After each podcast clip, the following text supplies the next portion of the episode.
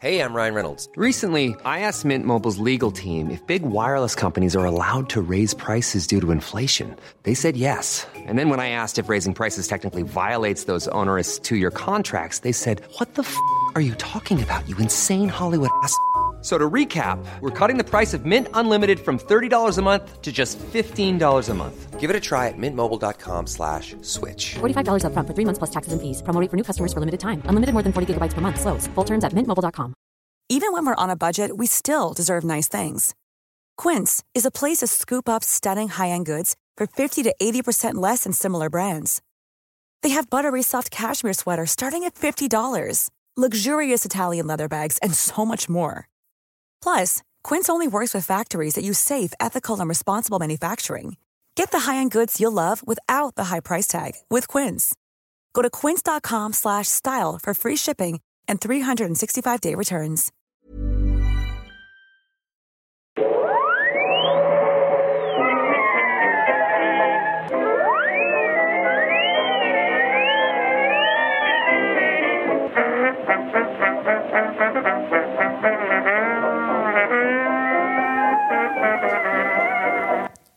Då börjar jag i stort sett bara. Hej och välkomna till Nörden och jag. Det är jag som är nörden, Fabian Nordlander. Och det är jag som är Victor Engberg. Det här är podcasten i samarbete med Acast där vi pratar nörden, nördkultur, slags bildande syfte. Jag försöker bilda Victor i saker han tycker om men inte vet så mycket om. Precis, och idag ska det utbildas. Oh, ja. Gud vad vi ska utbildas. Jävlar på sånt där sportsligt. Det lät som en kommentator. Det small 2 stycken religiösa svordomar direkt. Vilka var det? Det var Gud och jävlar här på 2 meningar. Det är ändå imponerande att vi lyckas hålla oss. Man ska inte använda Herrens namn emot honom. Man ska inte vanhelga inte Herrens namn. Nej, man ska da inte hans his name in vain när man säger på engelska. Vi vet faktiskt inte vad man säger. Säger in på det. Nej. Ja. Don't use his name in vain. Skitsamma. Vad ska vi prata om idag? Vi ska prata. Vi är ju nu mitt i sommar-blockbuster-perioden. Yep. Hej framtiden.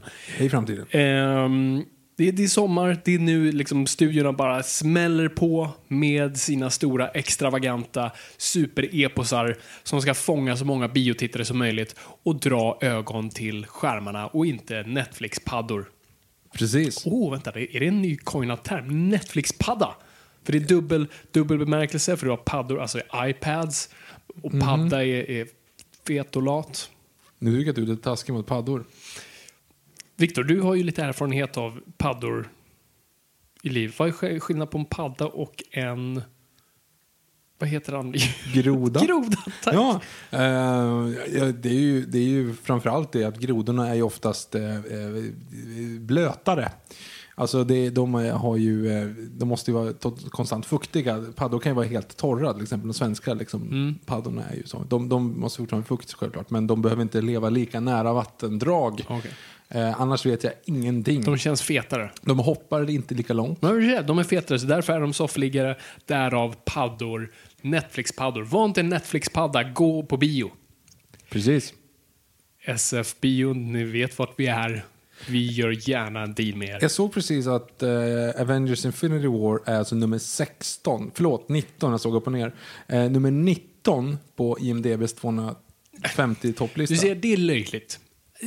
Vi, förut höll man ändå IMDb-topplistan ändå i höga anseenden. Man vet ju såklart att det är folkets röst. Och om det är någonting vi vet om det så är det att det är korrupt. Den listan är ju ett helvete nu. Förut var den ändå bra. Man kunde ändå så här, titta mot den och säga okej, fine, jag håller inte med Shawshank. Men den har så här, dubbla röster från 2:an. För vi kommer aldrig slå den. Men ändå... vadå? Gudfadern 2... Är det Gudfadern 1 och Gudfadern 2? Eller är det Gudfadern 2 och Gudfadern 1 som jag är i ordning? Jag tror Gudfadern 1 är 2 då på listan. Ja, precis. För det är ju de 2 efter varandra åtminstone efteråt. Ja, jag tror det. Och sen är det någon till. Jag har inte kollat en lista på jättelänge, men det var så det var. Och det tog ändå mycket för en film att komma in på den listan. Men jag tror Dark Knight förstörde det för oss alla. För jag kommer verkligen ihåg, det sa vi kanske i Batman-avsnittet, men jag kommer ihåg helgen jag skulle se Dark Knight. För jag hade varit utomlands så jag kunde inte se den på premiärhelgen. Så jag kom typ en vecka senare och jag tänkte jag ska inte läsa någonting, jag vill inte se någonting, jag ska bara gå in och se. Och så om någon anledning skulle jag kolla IMDB. Smart. Ja, men det var någonting lite jag skulle kolla. Jag skulle titta blurrigt på det och det var någon info jag behövde. Jag kommer inte ihåg vad. Men då råkade jag först se bara nummer 1 på IMDB topplistan. Och det var sån här, jag hade aldrig sett något liknande förut. Det var på min tid, unga barn, vi hade aldrig sett något sånt. Alltså det var lite grann det. Jag kommer kunna berätta om det dagen, typ det är dygnet Dark Knight låg nummer 1 på IMDb's topp 250-listan. Ja, vissa minns olika saker i sitt liv, jag tänker att. Mordet på Olof Palme. Ja, det var inte född. Andra världskriget. Inte född heller. Skotten i Sarajevo. Inte född heller. Nej. Du kanske har rätt, det kanske är just det som är det man kommer ihåg. Precis. Millennials. Nej, men det kändes verkligen som det var på något sätt startskottet för det. För så fort det nu kommer en stor film folk har längtat efter så poppar den upp på listan och hänger där ett bra tag väldigt högt upp och sen försvinner det. Nej, det är inte okej. Det borde vara en sån här 2 veckors buffer innan du får komma in på listan. Men varför ska de inte få komma in på listan? Det kommer jämna ut. Det stämmer ju inte att det liksom går över nu. Stora mästerverk av Alfred Hitchcock och Chaplin nu. Och Bergman och... Just nu vill jag veta. Vill jag leva om du tänker på Thomas Ledin. Det var det. nej men de måste väl ändå kunna få rösta upp det där, för det kommer ju jämna ut sig om 5 år. Då kommer ju ingen fortsätta rösta sådär. Så de som då tycker att den filmen inte är en 10 utan kanske en 7, då kommer de sätta en 7 och så kommer successivt ramla ner och hamna i höjd med How I Trained Your Dragon eller vad den heter. How to Train the Dragon. Är den på listan fortfarande? Den är på typ 200 ser, någonting. Det är där det inte funkar. Bra 200 får. Ja, men ändå finns ju 15 dussin filmer. Den är över Persona. Ja, du ser. Bara där. Den är under. Mm. Ja, men den där danska filmen med Mads Helvigen. Han som gråter blod i Casino Royale. Jaha. Vad heter den på danska? Ja, just det. För jag blandar ihop det med Heaven. Men ja, det var det ni menar. Jaha, med Micke Persbrandt. Nej, jag menar Heaven. Nej, men Heaven. Nej, men Heaven är ju med han som gråter blod. Nej. Men Milton. Ja, det är han som gråter blod. Men han är i. Och du har Micke Persbrandt i Heaven. Jag är ganska säker på att vi blandar ihop de här nu. För att Heaven är ju den. Det är bara en bild på på första, vet, han sitter och tittar över axeln. Han gråter precis. Inte blod. Nej, tack och Gud. Men vet, han ser ut som att han har ätit en. Och den heter. Nej, heter inte den. Nej, det gör Micke Persbrandt-filmen. Ja, det kanske är. Ja, förlåt, det är just det, den jag just var dum jag, för det är då han är pedofil. Ja, eller nej, kanske. Det troligtvis inte. Vet, just det, för det är då han är just det är då Micke Persbrandt då har flyter barbröstad. Just det. Doktor. Just det. Inte skärgårdsdoktorn. Nej, doktor. För det var Samuel Fröler som för övrigt är rösten till Shrek i den svenska versionen. Som jag nu såg att Mike Myers Myers kommer med i en film som jag inte kommer ihåg vilken det är. Men typ nu, alltså som släpps nu. Jag vet den med Margot Robbie. Va? En film med Margot Robbie. Jaha.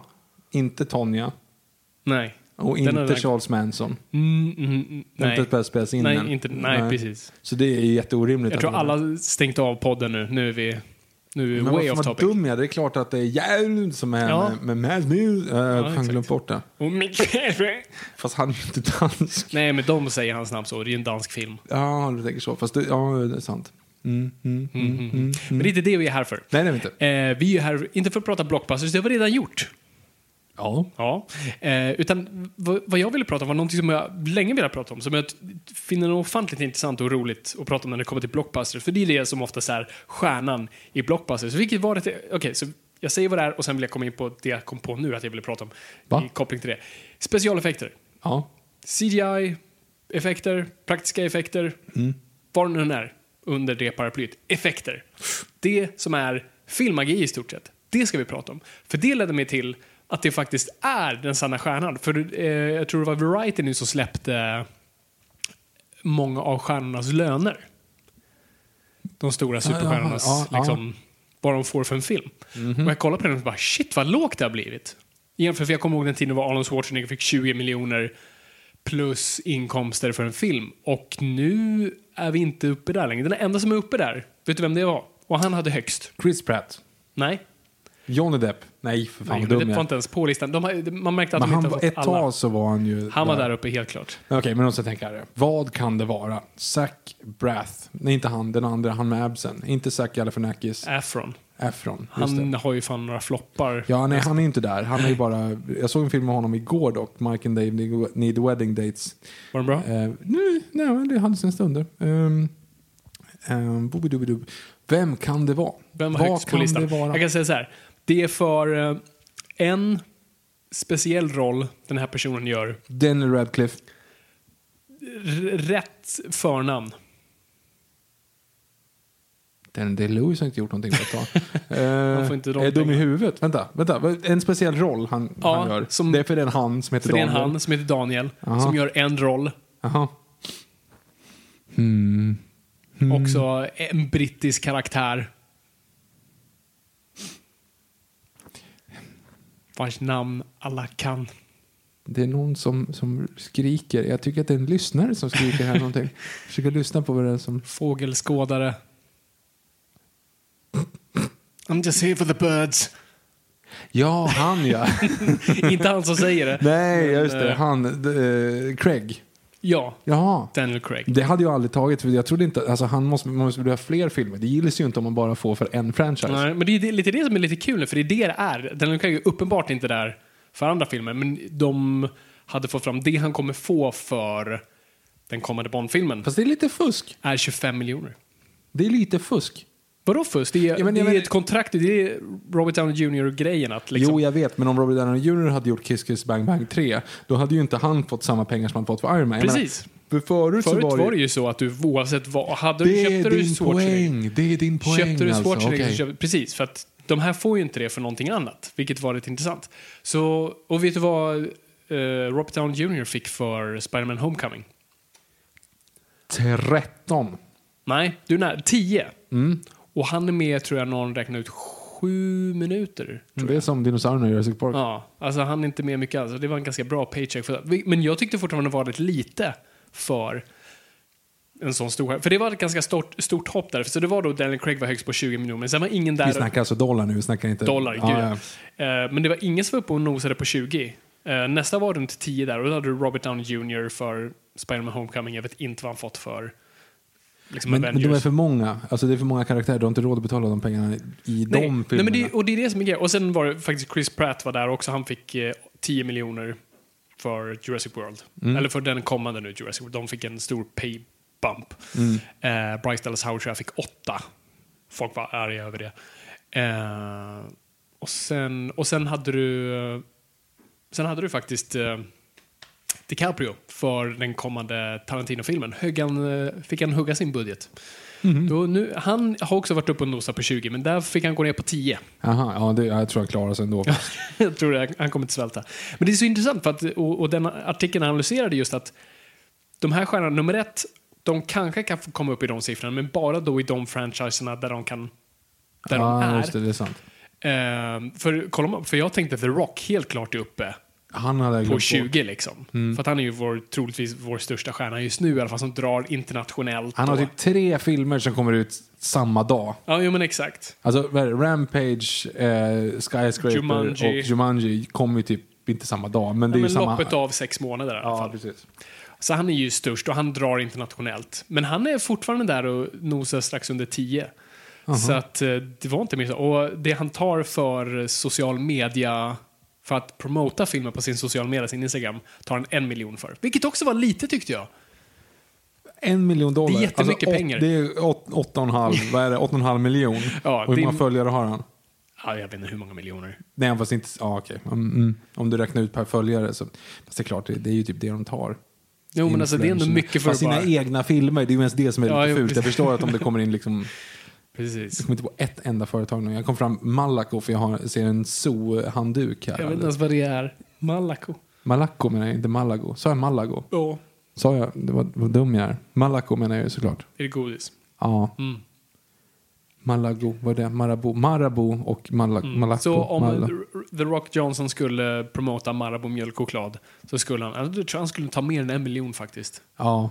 Men i alla fall, när han promotar sina egna filmer tar han 1 miljon. Men det var, så i alla fall artikeln då pratar om var att Alltså, stjärnor är inte dragplåstren, det är franchiserna. Du har, nu förstår jag, och jag håller med, vad coolt. Det har förändrats, för det är tillbaka till det som jag sa förut, alltså, när du tog in Arnold Schwarzenegger, det spelade ingen roll var, för att han var det folk gick för. Det spelar ingen roll var du satte honom i.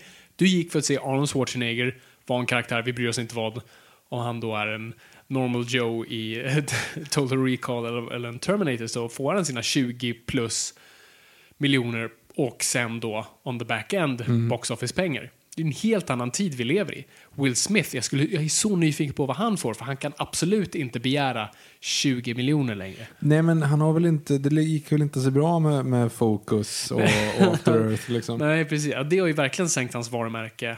Och sen, alltså visst, det gick bra för Suicide Squad, men det var ju, alltså det var ju mycket annat där. Det är en franchise också, det är mycket andra stjärnor. Alltså du vet inte riktigt vad som drar.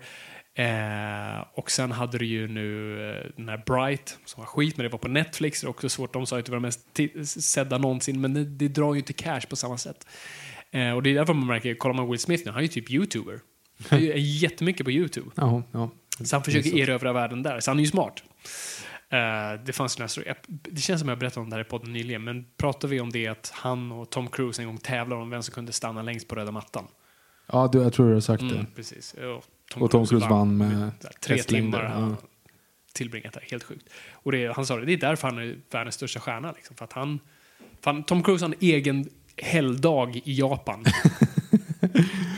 men på tal om det, för Tom Cruise är ju inte heller riktigt där uppe. Nej, jag för mig att de släppte Mission Impossible får du säkert. Mission Impossible får han jättemycket för. Och där är en gång franchisen. Men jag tror Mumien fick han inte så mycket för. Ja, nej. Alltså det är jättemycket, men det är inte 20 plus, det är kanske 10 tror jag han fick. Alltså det är ett intressant fenomen, och det passar väldigt bra till det vi pratar om nu, för att CGI-effekterna, det är det som säljer din film, sällan stjärnorna. Alltså försök sätta, använd Robert Downey Jr., försök att sätta honom i action-franchise någonstans. Det är inte alls ett säkert kort längre. Nej, men jag tänkte faktiskt på Jennifer Lawrence och Chris Pratt då, när de satt i Passenger. Ja. Eller Passengers. Den fick väl ingen jättehyllning. Och det var ju ändå så här, jag tror att du pratade om det i podden tidigare, alltså 2 stycken av de hetaste snygga stjärnorna som finns just nu. Precis. Sätt dem i en sci-fi-rulle och liksom, som finns lite effekter i, och bara så här, titta! Och det är ingen som gör det. Nej, det är det som var så fascinerande. Jag tänkte så här, det här kommer bli ett kul test och se, för det här är så klassiskt gammal Hollywood, och det är därför jag ändå hoppades lite på den filmen, att vi sätter de 2 hetaste, som du sa, de 2 hetaste personerna i världen just nu i samma film, men sätter ändå i en kontext som kan vara intressant för andra, och kanske en bra film. Nu var inte det en sån bra film. Men det vet ju inte folk om när de går och tittar den på bio. Det är det jag menar. Det lockade ju inte. Nej, det lockade inte. Alltså, visst, den fick väl typ tillbaka sina pengar, men ändå inte. Och sen hade du nu Red Sparrow med Jennifer Lawrence. Och Mother. Men Mother kan man inte riktigt placera, för det är liksom, den hade ingen bred release. Men Red Sparrow var någonting de hade satsat på. Hon fick en väldigt bra paycheck där också. Jag tror vi ligger runt 10 där. Och det är dyrt för en sån film som inte är en, alltså det är inte tänkt att vara en franchise. Det är lite av, i och för sig, det hade kunnat vara en Bourne. Men det är typ på Bourne-nivå, om man säger så. Och det gick ju inte så bra för den. Så det även här visar att Jennifer Lawrence inte kan bära franchises. Och det visar det även med Hunger Games. Jo men absolut. Och det är ju det har varit förut. Och det är det vi trodde, att shit, hon är den som kommer kunna bära franchises. Alltså, men det här har visat snarare på det. För vi har ju pratat om det tidigare, så vilka är de sista stjärnorna kvar? Och vi har sagt, men det är typ Jennifer Lawrence och kanske Will Smith och Tom Cruise, om ens dem. Men Jennifer Lawrence, men även hon nu är det, alltså X-Men-franchisen, det ligger annat i det.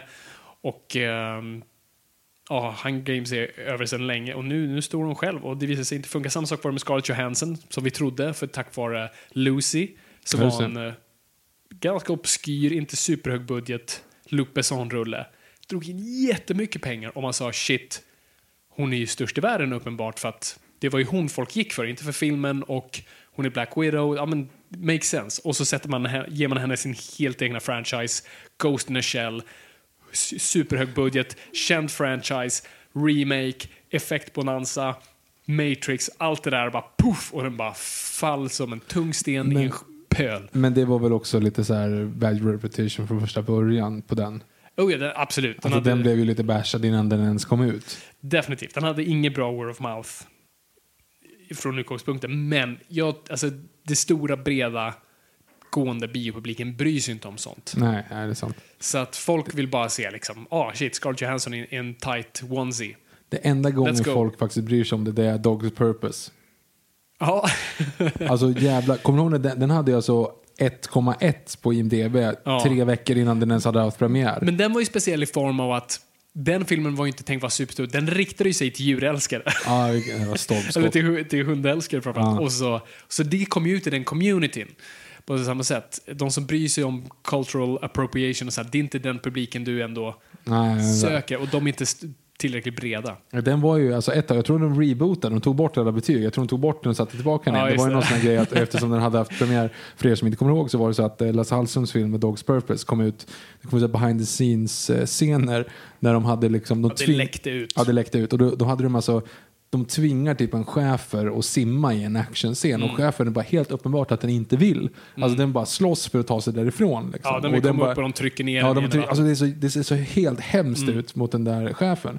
Och alltså, be nice to animals people, för att det märktes ju direkt. Jävlar vad det är small liksom. Ja, riktigt hårt. Och man säger så här, men vad fan, vi kan ju kolla Life of Pi, vi kan liksom animera fucking tigrar, då kan du väl ändå få in att det ser ut som att hunden är i ett vatten som inte är så strömt som det faktiskt är. Alltså, precis. Eller ta upp hunden om den vill komma upp och eller hoppa ner själv och ta på den en hunddräkt. Alltså det går ju att göra på andra sätt liksom. Ja, absolut. Ja. Det är kul. Alltså, filmlandskapet är så förändrat just nu. Och det är intressant att följa den utvecklingen. För att nu är det verkligen tillbaks till William Goldmans citat som jag alltid citerar. Nobody knows anything. Och nu är det mer sant än någonsin. Ingen vet vad som kommer. Jo, nu är det lite mer. Alltså, Marvel vet man typ, det kommer absolut nästan alltid funka. Men som jag pratade om tidigare, just alltså, universumtänket behöver ju inte fungera alls. Alltså, Dark Universe, Justice League. Alltså, inget är självklart ändå. Och det är lite kul också. Folk kan inte vara hur slöa som helst. Nej, jag vet inte. Men det var egentligen inte det vi skulle prata om. Det är inte egentligen det vi skulle prata om. Men det är intressant att prata Hollywood överlag. Och nu ska vi verkligen djupdyka i Hollywood. Vi ska prata specialeffekter. För det är en intressant grej. För jag tror det är så mycket av vår generation kommer in i filmintresset. För jag tror, när man pratar med någon i våran, folk som är födda 80-90-tal. Då är det ju verkligen så här, Back to the Future, Jurassic Park, Indiana Jones, Star Wars, alla de här, alltså väldigt effekttunga, alltså filmer som var pionjärer i det moderna effektsamhället. Och man fick en fascination med de här filmerna, och sen när extra material kom upp på DVD sent 90-tal, tidigt 2000-tal, så kunde man se hur det här gjordes och sånt där. Och det är därför då jag vill än en gång, som jag alltid gör, börja. När, Victor, blev du medveten av specialeffekter och som jag vet att du har en fascination med? När började din fascination med den delen av filmskapande? Om man ska fundera rejält och inte bara säga Jurassic Park, så tror jag att det är Walking with Dinosaurs. Alltså det kom ju 2000, måste det ha kommit, eller 2001. Och den kom på DVD, så var det alltså, det var ju precis innan vad heter han, lilla blonda uppåt näsa här, skitsamma, Frodo. Nej, jag tänkte på Sångringen. Och då det var precis innan, så man hade inte sett extra material på det än. Nej, just det. Men det var typ det året när man var 11, när man inser liksom så här att okej, de alltså animerar det här bit för bit, och det så här, och sen så hade man på DVD:n på Walking with Dinosaurs då, även på VHS:en måste jag till. Ja, då hade de ett extra material då skickat när de går omkring och liksom så här, vet, filmar bara bakgrunder. Så skannar de in modeller av dinosaurier och får dem att gå, och man bara så här, men takes me back. Och då är det så här, vet, när han så sitter och animerar T-Rex så här, det måste vara mer tyngd. Han drar, man har så här snören som man typ drar i digitalt också, klart. Alltså att foten ska tryckas ner ordentligt för att han är tyngre. Alltså sådana saker. Och sen så visar de bilden. Ja, här går T-Rexen. Ser ni att det är någonting som fattas? Och man satt där 11 år och bara, nej, jag ser bara hur det fattas. Bara, ljuset. Han bryter inte ljuset. Man tänkte, shit, det var coolt. Alltså det är så mycket sådana saker som bara fick en så här, då fattar man ju CGI-effekter på ett annat sätt. Ja. Såhär, vilket jobb det är bakom och hur mycket de tänker på alltihop. Jag tror faktiskt att det är Walking with Dinosaurs 2001 som gjorde den grejen. Coolt! Jag hade inte ens tänkt på den på länge. Och du har rätt, det var en stor bidragande faktor, definitivt. Hur håller sig effekterna på Walking with Dinosaurs idag? Det är det som är lite roligt. För nu har jag inte sett det på ganska länge, men jag såg för något år sedan, och då tänkte man så här, alltså, man märker vilka djur de la effekt, alltså la tid på. Ja, just det. För jag kommer ihåg att i det avsnittet som är Leoprevlodon, alltså det vill säga när du har under vatten. Mm. Då är det ju några marinlevande djur som, jag kommer inte ihåg vad de heter nu, men de ser ut som plesiosaurier. De här bruna som ligger på stranden och typ, och då så ser man när du går närbild på dem så är de inte ens lika hur deras datanimerade version ser ut. För då är det docka, menar du? Ja, för då är det docka närbilden. Men om ni någon gång ska se Walking with Dinosaurs, som alltså BBCs sån här dinosauriedokumentär om typ, de gissade lite grann. Det dyraste som hade gjorts då. Ja, det var helt fantastiskt då. Nej, men då i alla fall så kolla på det avsnittet när de pratar om haven, och då är den här plesiosaurusen, de här bruna som ligger på så här, och för då har man animerat ögat för stort. Det är som när man ritade eller man målar Warhammer och bara liksom följde inte formen av ögat utan man bara klickade dit. Vill någon hitta, om det är någon där ute på hashtag NOJPOD, hashtag NOJPOD, som vill bara screenshotta en bild på den och lägga ut i våra flöden någonstans på Twitter eller något. Alltså det är faktiskt, det är riktigt fult. Det är bland det liksom, det är så slarvigt så det finns inte. Samtidigt som man kan säga, alltså Diplodocus till exempel, hela det avsnittet. Stegosaurus och Diplodocus är ju snorsnygga. Allosaurus är lite klumpigt gjord. Den är mycket snyggare i berättelsen av Big Al. Ja, just det. Men i Walking with Dinosaurs så är den inte speciellt bra. Och däremot T-Rexen har de lagt lite tryck på. Ja, T-Rexen och Torosaurusen har de lagt rätt mycket tryck på. Så där ser man ju liksom att okej, det här har faktiskt jobbat. Det är någon som har försökt liksom. Och Jotaraptorn har jag för mig också såg väldigt bra ut. Den har jättebrighta ögon. Om du ser den i närbild, eller om du ser om den och så ser du den animerad. När du ser den i närbild så är den i dockor och då ser det okej ut. Men den ser inte speciellt bra ut på håll. Nej. Ja, det är cool grej det faktiskt var. Alltså för det var då ändå. Alltså då dataeffekten var, inte för att det är billigt idag, men då var det tokdyrt och det tog lång tid att göra. Rendera sådana där grejer tog evigheter. Så att det är ju verkligen en fascinerande grej. Man tänker också nu så här, tids... alltså när man blir äldre barn så funkar ju tiden på ett helt annat sätt. Man börjar mer förstå. Bara, just det där med vuxna sa att tiden går väldigt fort. Jag börjar förstå det. Och när man var lite så var ett år ingenting. Tvärtom.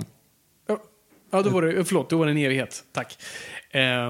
Och det är det jag tänker för i mån av Walking with Dinosaurs. När man var liten såg man ju inte kopplingen till Jurassic Park. Men det var ju faktiskt en våg surfandes på liksom... axlarna av Jurassic Park-franchisen. Yep. För man glömmer bort hur lång tid det tar att göra såna grejer. Så troligtvis mellan 93 och 95 när de gör Jurassic Park och The Lost World så börjar det pratas på BBC och sen till att faktiskt ta sig i arslet och göra det, rendera. Alltså det tog ju flera år att göra det. Så men då var det som en helt separat grej från Jurassic Park. Men det var ju i stort sett bara surfa på den vågen. Det är ju 6 timmar material totalt. Ja. Nej, förlåt. 3 timmar. Det är ju bara 7 år mellan dem. Vilket nu är typ ingenting. Men då var det 7 år. Alltså det var en helt annan person. Men för att själv besvara denna fråga vart det började för mig. Jag vet exakt var det började. Och det var koppling till att jag tror Star Wars episode 1 skulle komma ut på VOS. Men jag tror också komma till Kanal Plus. För vi hade Kanal Plus när jag växte upp. Och då... Ibland körde de sen när de hade någon sån här lucka mellan filmer när den inte matchade med liksom, tiden så var de inte tvungna att lägga in någonting emellan. Och då hade de köpt in en dokumentär för ILM som var då en sån här liten promo-dokumentär för Star Wars episode 1. Hade visat vad ILM var, vad de hade gjort tidigare men framförallt att bygga upp för Star Wars episode 1. Då de hade Samuel L. Jackson som host. Och det verkligen var den här klassiska 90-talsgrejen. Hi, my name is Samuel L. Jackson. You may remember me from pictures like Pulp Fiction and Star Wars episode 1. Alltså det är verkligen... Och han sitter i en cockpit på en Naboo-fighter i början. Vi klipper till honom sen då han står mitt emot en jätteful droid-docka och viftar med ett lasersvärd. Och de gör något roligt gag där de vänder på hans huvud i en dator. Alltså det är en massa sådana här... Man tänker att det här är Samuel L. Jackson. Det är liksom vår största... filmstjärna någonsin och han gör liksom en sån här simpel grej. Men det var också innan Samuel Jackson var inte så pass stor som han sen faktiskt blev där 98-99. Det var ju alltså absolut, de drar bara Pulp Fiction skämt i det. Han drar en Pulp Fiction referens i nästan varenda mening när han liksom pratar om mellan klippen. I go medieval on you. Han säger inte your ass, I'll go medieval. On your hiney. Ja, jag tror han typ säger det till Jar Jar. Och massa såna där grejer. Och i alla fall så den bara förklarade vad ILM var för någonting och hur de började med första Star Wars och sen framåt och till Abyss, Terminator, Jurassic Park och Young Sherlock Holmes och allt det där. Och jag bara helt plötsligt fick en sån stor del av mitt intresse för filmskapande, för det är där jag förstod magin bakom det. För jag hade aldrig analyserat riktigt vad Jurassic Park var för någonting. Alltså, eller hur det gjordes. Det är bara så här... och där förstod jag vilket arbete som gick in i det. Och det coola, just faktiskt då, för då pratade de ju faktiskt om hur mycket praktiska effekter det var i Star Wars episode 1. Det var den här klassiska grejen som jag pratade om förut, men hur de gjorde vattenfallen på Naboo. Ja, det var ju så här salt som de bara hällde ner framför en blue screen och sen så la de in det. Det hade man ju inte gjort nu. Nu gör man vatten som man kan göra i en sömn. Du kan trycka på en knapp så blir det vatten. Ja, jo, precis. Och alltså det är ju det var ändå lite coolt, fast mycket praktiska. Det var inte bara CGI. Så det är bara nummer ett, gav mig ett sånt stort, bara ännu mer intresse för filmskapandet. Men framförallt gjorde mig medveten om allting bakom. Och då var det så okänt. Så det kändes som jag satt på en hemlighet som ingen annan visste.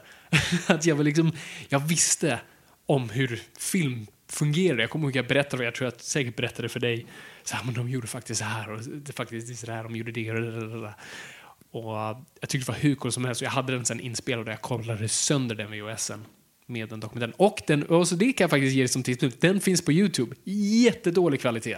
Har någon bara typ filmat, inte filmat sin TV, men typ gjort en jättedålig överföring från VHS. Så det är bara att söka typ ILM documentary, och den som ser bra ut, klicka inte på den utan den som ser lite... Vad händer om du klickar på den som är bra? Är det, ja, för då det är en ny bra dokumentär om ILM som är typ en timme lång, som de gjorde typ i och med, tror jag, Star Wars Force Awakens gjorde de en till typ sån där. Ja, men då är det fusk. Och det är inte kul. Det är roligare med den med Samuel L. Jackson. Så att kolla in den. Finns på YouTube. Ja. Så det var i alla fall mitt intresse för det. Och det är alltid stannar kvar med mig som... Alltså, jag gillar specialeffekter. Jag gillar magin bakom. Det är min favorit. Alltså, när du får en ny DVD eller Blu-ray, min favoritgrej att gå in på är om de har liksom behind the scenes special effects eller vad det är. Det jag gillar att se. Så jag är väldigt förtjust i det. Och trots att jag ibland, jag tror den här podden skäller väldigt mycket på CGI, alltså dataanimerade grejer, så är jag väldigt förälskad i det så länge det används rätt, för det är ett verktyg som vad som helst.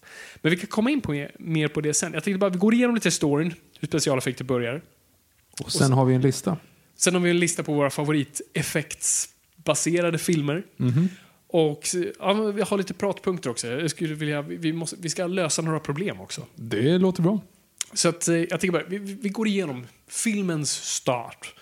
Alltså film från början, som vi har sagt många gånger tidigare. Film är magi. Alltså, bokstavligt talat. Det är en illusion. Det är ju faktiska stillbilder som i en viss frekvens kan rullas framför dina ögon och ger illusionen av rörelse. Film är inte rörelse, det är illusionen av rörelse. Det som är så coolt är, där har det ett magitrick i sig. Därav är det en effekt. Och det var ju det man använde sig av först. Alltså, du började ju inte med att berätta stories riktigt. Alltså, det var ett helt nytt medie. Det är lite som VR idag. Vi vet inte riktigt vad vi ska göra med det. Det är som rätt kul med VR, tycker jag. Jag har inget intresse av det, men jag gillar att se, för folk försöker fortfarande lösa det. Så här, vad ska det landa i? Okej, folk har försökt med film. Jag har en vän som är filmproducent, och han har producerat jag tror Sveriges första SFI-finansierade VR-film som heter Oh Dear. Jag tror inte folk kan se den än. Han turnerar runt med den just nu. Jag tror han precis var i Cannes med den. Och det är i stort sett en så här, kort film på 3 minuter där du är en skadeskjuten hjort. Som blir jagad av jägare. Alltså det är en simpel VR. Det är mer, det är inte riktigt VR. Alltså du kan kolla omkring, du kan inte röra dig, men du kan se dig omkring och undra vad jägarna, det skjuts mot dig och sådana grejer. Det är väldigt ball. Och det är roligt att de byggde då ett hjorthuvud som du sätter på dig, och där är VR. Det är väldigt jobbigt klaustrofobiskt, och jag höll på att skita på mig. Så där har det ju ett fall om man försöker hitta ett narrativ i det. Men sen har du ju tv-spel, försöker använda sig av det. Du har, alltså i form av arkitektur, och alltså att du kan vandra in i huset du... Är det augmented reality? Vad är VR versus OR? OR är väl att du ser verkligheten, att du kan lägga in saker. Just det, i din egen verklighet, så att jag kan plocka upp något. Det är lite mer hologram Ja, egentligen inte ens det, utan du kan ju liksom, om du tittar på ett briller så ser du att jag sitter här i den här lägenheten, men det kan komma in en så här, Barney the Dinosaur kan komma i bakgrunden och komma in och dansa fast han inte är här på riktigt. Alltså, det. Just det. Ja, men så VR är då mer att gå in i en värld. Alltså, Oasis, det är Ready Player One. Precis. Och det, alltså, så det är det jag gillar med. Vi vet inte vad det är än. Och vi vet inte vad det kommer landa i. Och det är väldigt spännande att se. Jag tror det kommer landa i spel. Jag tror det känns som den, alltså det kommer bli typ Ready Player One.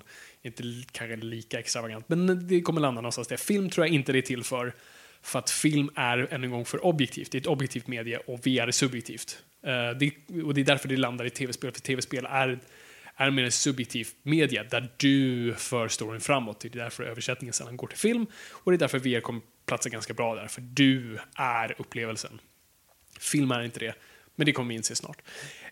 Och sen sådana här små gimmickar som Oh Dear är jättekul, men du kan inte göra en halvtimmes film på att du är en skadeskjuten ren liksom. Tunn story. Ja, för ett längre format. I kort är perfekt. Nej, men så samma sak var det med film, för man visste inte vad det var till för. Är det underhållning? Är det dokumentärt? Alltså man trodde ju att folks hjärnor skulle smälta om det var längre än 10 minuter. Man visste inte, så kommer folk klara det här? Så det var ju en av de första filmerna så här, People Walking Out of a Factory. Alltså den här, ja, just det. Typ så här, 1 minut, folk vandrar ut från en fabrik. Wow. Och folk ser inte ens kameror, för fattar inte ens vad det är för någonting. Så hade det, men du hade ju också den klassiska tåget som, mot kameran, och myten om att alla kastade sig åt sidan. Och alla de bitar. Men sen hade du ju också alltså, George Méliès som testade mer narrativa grejer. Du har ju Resan till månen som är kanske det mest klassiska. Och här har du ju vad det blev att filmen sen blev. För det första ett narrativ, att du kunde berätta stories, men också ett sätt att du kunde bara placera folk i en ny värld och använda dig av trolleritrick. Och George Méliès var ju en pionjär i formen. Det fanns ju de simplaste grejerna som var i stort sett så, nu filmar vi här, okej, nu kommer de att ploppa upp, alla står still, stoppa kameran, så ställ in den här personen, rulla kameran, puff, och så slog man till med lite rök, så såg det ut som någon poppar upp från ingenstans. Skitläbbet, publiken sket på sig, stor succé. Och sen hade du ju kanske mer avancerade grejer som var så här dubbelexponering, som är min favorit, och det är att man exponerar filmen 2 gånger, och därav kunde få antingen att en karaktär kunde vara flera.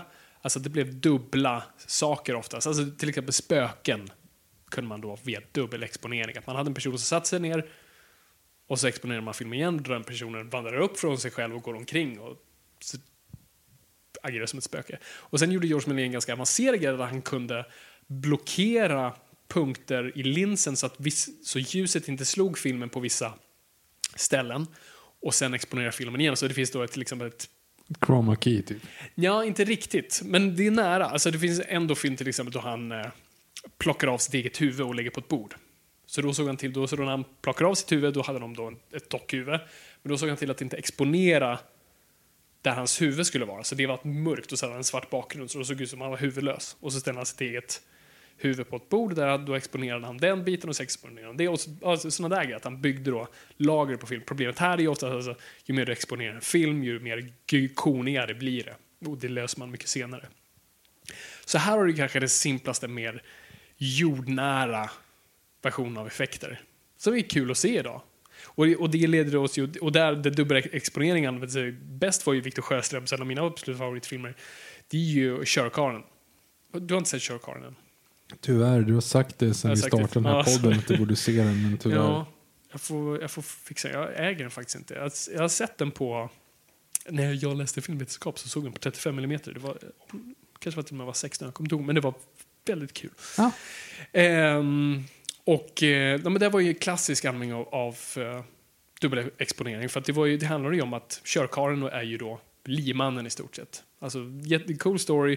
Det sista som dör vid klockslaget alltså den som dör sist på året innan klockslaget 12 på nyårsafton, den kommer få köra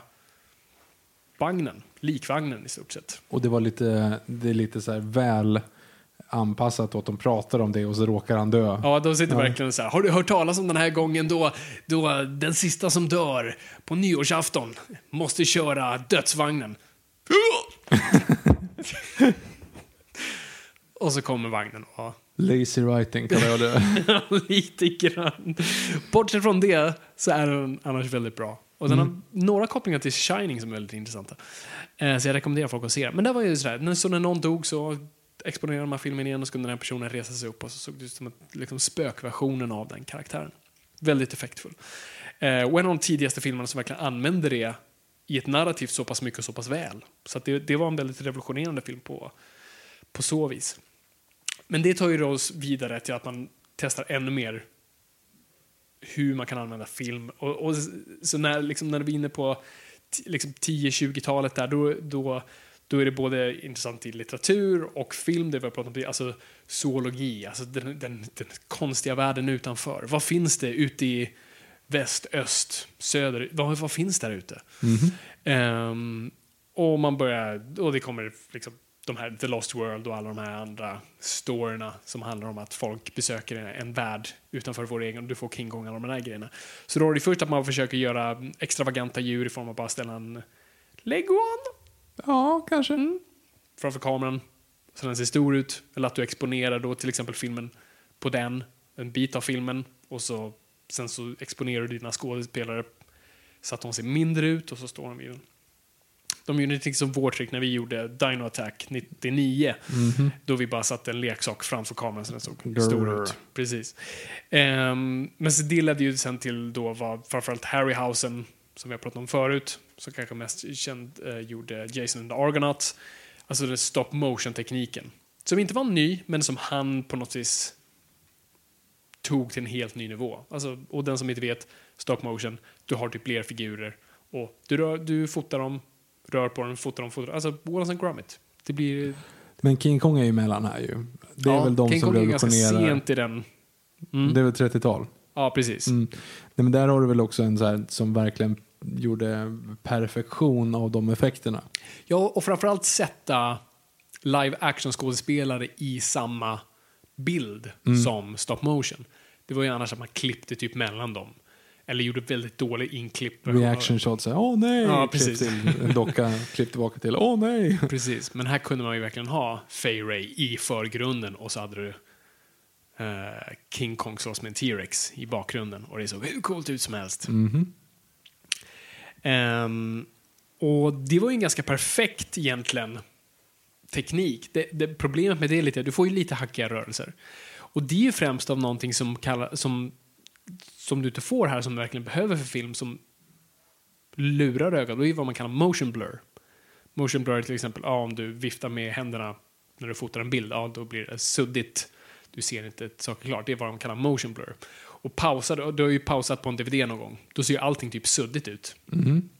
Och det är ju för den här motion. Men om du pausar stop motion så ser det alltid perfekt ut. Ja, men det är ju för att... Ja, för varje bild är perfekt. Mm.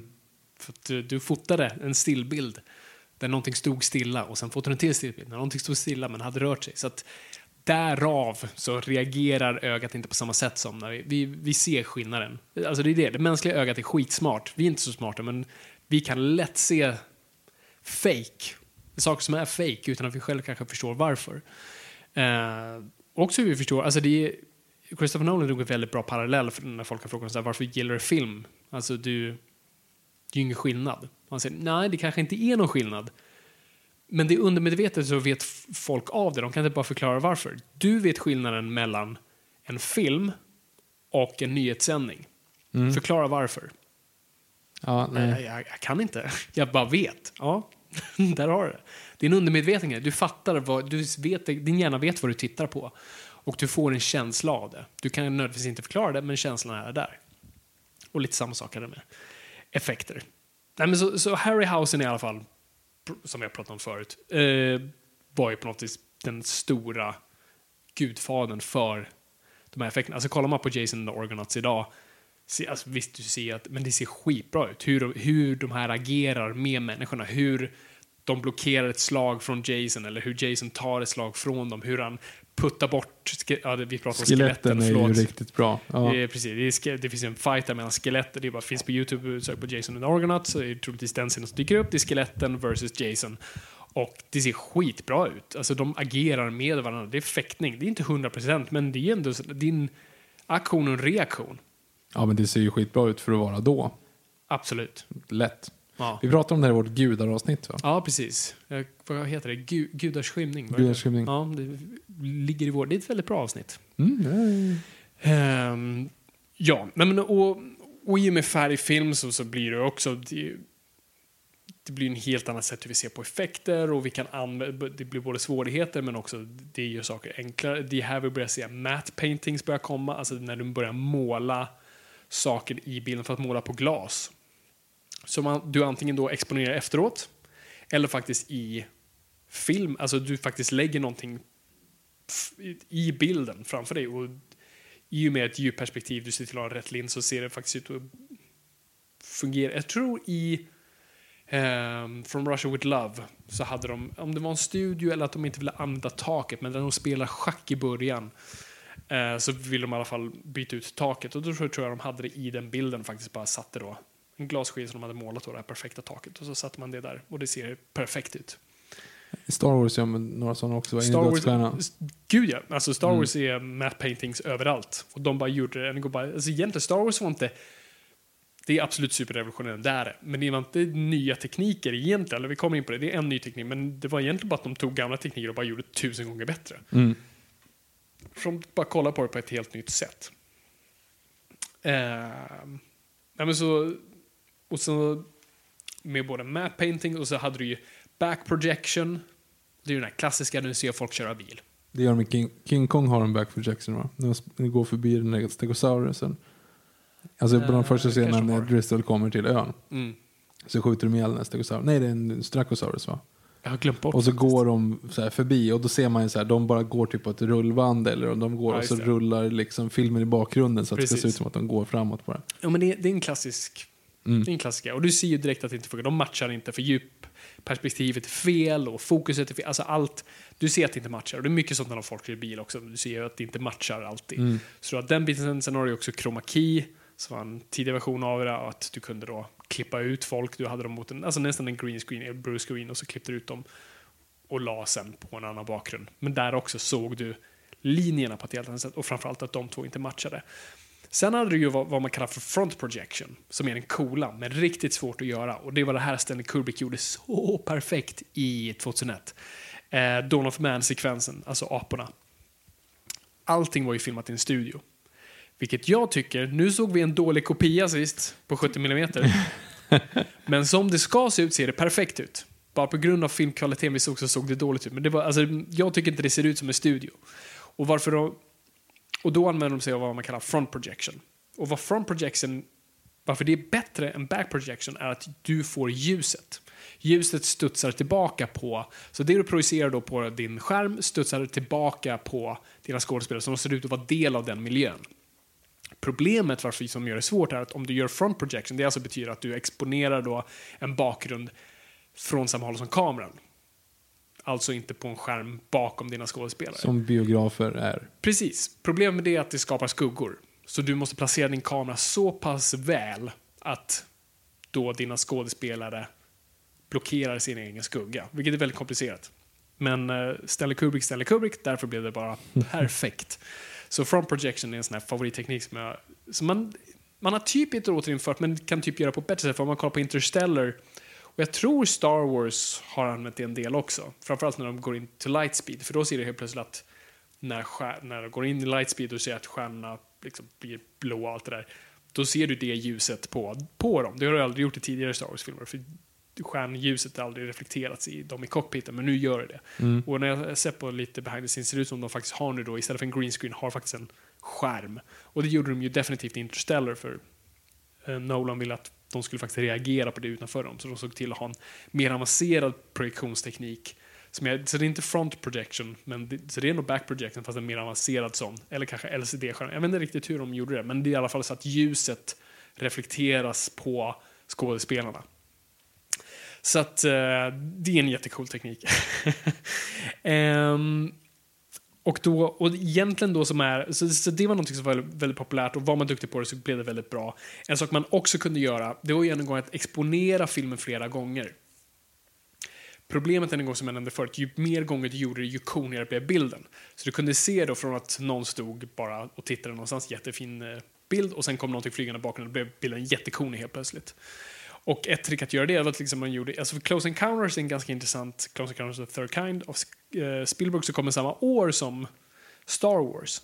Så att ILM ju bara gör Star Wars, så då var ju Spielberg var tvungen att använda sig av de gamla teknikerna, men tog in då Doug Trumbull från, som man visste från 2001, att bara göra där. Och det man gjorde då att man sköt effekterna på, alltså alla effektspelare var skjutit på 65 mm, så varje gång du exponerades då så kunde det sen komma ner i 35 mm kvalitet. Och då var det lugnt, för hade du utgått från 35 mm från början hade det blivit superkonigt. Så det är därför den filmen håller väldigt bra fortfarande. Och det är för att de kör på liksom large format. Men sen kommer det ju Star Wars in i bilden. Yep. Och det är ju en... Ja, det är allt. Alltså det förändrar allt. Ja, det är helt galet. Ja, det var ju nu... Vi såg ju den omgjorda versionen. Innan special edition. Ja, precis. Det vill säga originalversionen. Mm. Man ser ju... Men det var också en väldigt dålig version som vi såg. Ja, den är ju orestaurerad. Mm. Så man ser ju liksom grejerna. Men det är ju... för djävulusiskt snyggt för att vara 1977. Ja, men som vi sa då, vi pratade om det i Special Edition of Star Wars Story, yes, avsnittet, att många saker jag trodde var Special Edition-grejer var inte det, utan det såg så snyggt ut redan då. Så absolut, det är inte 100%, men många grejer ser riktigt bra ut. Och vad som man använder sig då, alltså, så det Lucas gör först då, det är att han jagar efter effektsbolag när han ska göra Star Wars, och typ alla har bommat igen. Även 20th Century Fox egna. För det här är ju del av... Alltså det här var ju lite efter New Hollywood-vågen då alla skulle göra Easy Rider. Så alla de som gjorde rymdskepp och robotar var lite... We're out of a job. Don't you mean extinct? Smurf. Fabian. Tack. Så det fanns ingen där. Så Lucas var ju bara tvungen att hitta på i stort sett bara starta sin egna effektbolag. Och det är där ILM föds, och det han då tar in är ju unga, alltså det är ju bara folk från skolan, det är det här som är så fantastiskt, folk från högskolor, och då var det ingenjörer, konstnärer, animatörer, var en stor klump av olika slags hjärnor, och satte dem i ett rum, bara lös problemet. Och de läser manus och bara, jag vet inte hur vi ska göra det här, och så var de bara tvungna att lösa det. Och då delvis då användes av gamla tekniker, alltså matte paintings och allt sånt där. Vad som är mest revolutionerande med Star Wars är framförallt hur... Det var något som man kallade för motion control. Det som var vanligt var att du hade en modell framför kameran och så rörde du modellen och så kameran följde efter liksom modellen. Nu gjorde du en helt annan. Nu använde man sig faktiskt av datorer, inte i form av animation utan snarare du kunde programmera kamerariggar. Så att du hade då en blue screen, då hade ditt modellskepp och så rörde sig kameran runt skeppet. Så att du fick då en kontrollerad rörelse och du kunde alltid replikera den rörelsen 100% varje gång. Så att du ger illusionen av att skeppet som rör sig, men det är egentligen kameran som rör sig. Och där kunde du sen byta ut bakgrunden. Och det är där du har liksom det perfekta. Det är därför de ser så bra ut. Mm. För att rörelserna är så kontrollerade. Det är inte någonting som hänger på en tråd. Dinglar bara bakgrunden. TIE fighterna. Exakt. Så det var egentligen det stora. För så här tidigt fanns ju inte dataanimeringar. Utan det fanns datorer, men du använde det väldigt sparsamt. Men det revolutionerade hela branschen. ILM blir the talk of the town. Och blir den nya heta bruden på stan. Och där, efter Star Wars, det är ju inget, alltså, det förändrar landskap både i form av då blockbusters och både hur man ser på film, upplever film, säljer för allting. Och framförallt då specialeffekter. Folk vill ha nu specialeffekter. Så nu växer ju Hollywood lite upp igen. Och det är lite de här teknikerna som används både för bättre och sämre. Alltså du ser ju, alltså efterföljarna av Star Wars är ju oftast värdelösa. Mm-hmm. Alltså mycket stop motion, dålig stop motion. Alltså även Star Wars gjorde stop motion bra. Alltså om du kollar på Rancorn. Ja, Rancorn är ju stop motion. I första versionen så har han ju riktigt feta linjer runt sig. Ja, jo, men det är när han står med Luke där. Ja. Och jag kommer ihåg det även när man var liten. Att man såg det. Men framförallt de mixar ju där mellan också en docka och stop motion. Alltså det är där. Men det är det som oftast är bättre. Det är så du lurar ögat genom att inte använda samma teknik två gånger oftast. Eller att du klipper mellan olika tekniker. För så fort ditt öga lär sig mönstret så kan det koda av det sådär snabbt. Mm. Det är så sjukt hur bra våra hjärnor och ögon är. Hur snabbt vi kan bara se mönster och koda av det. Fan vad vi är smarta djur egentligen och vi bara slösar bort det på. Melodifestivalen. Ja. Jag kommer inte på något mer. Nej.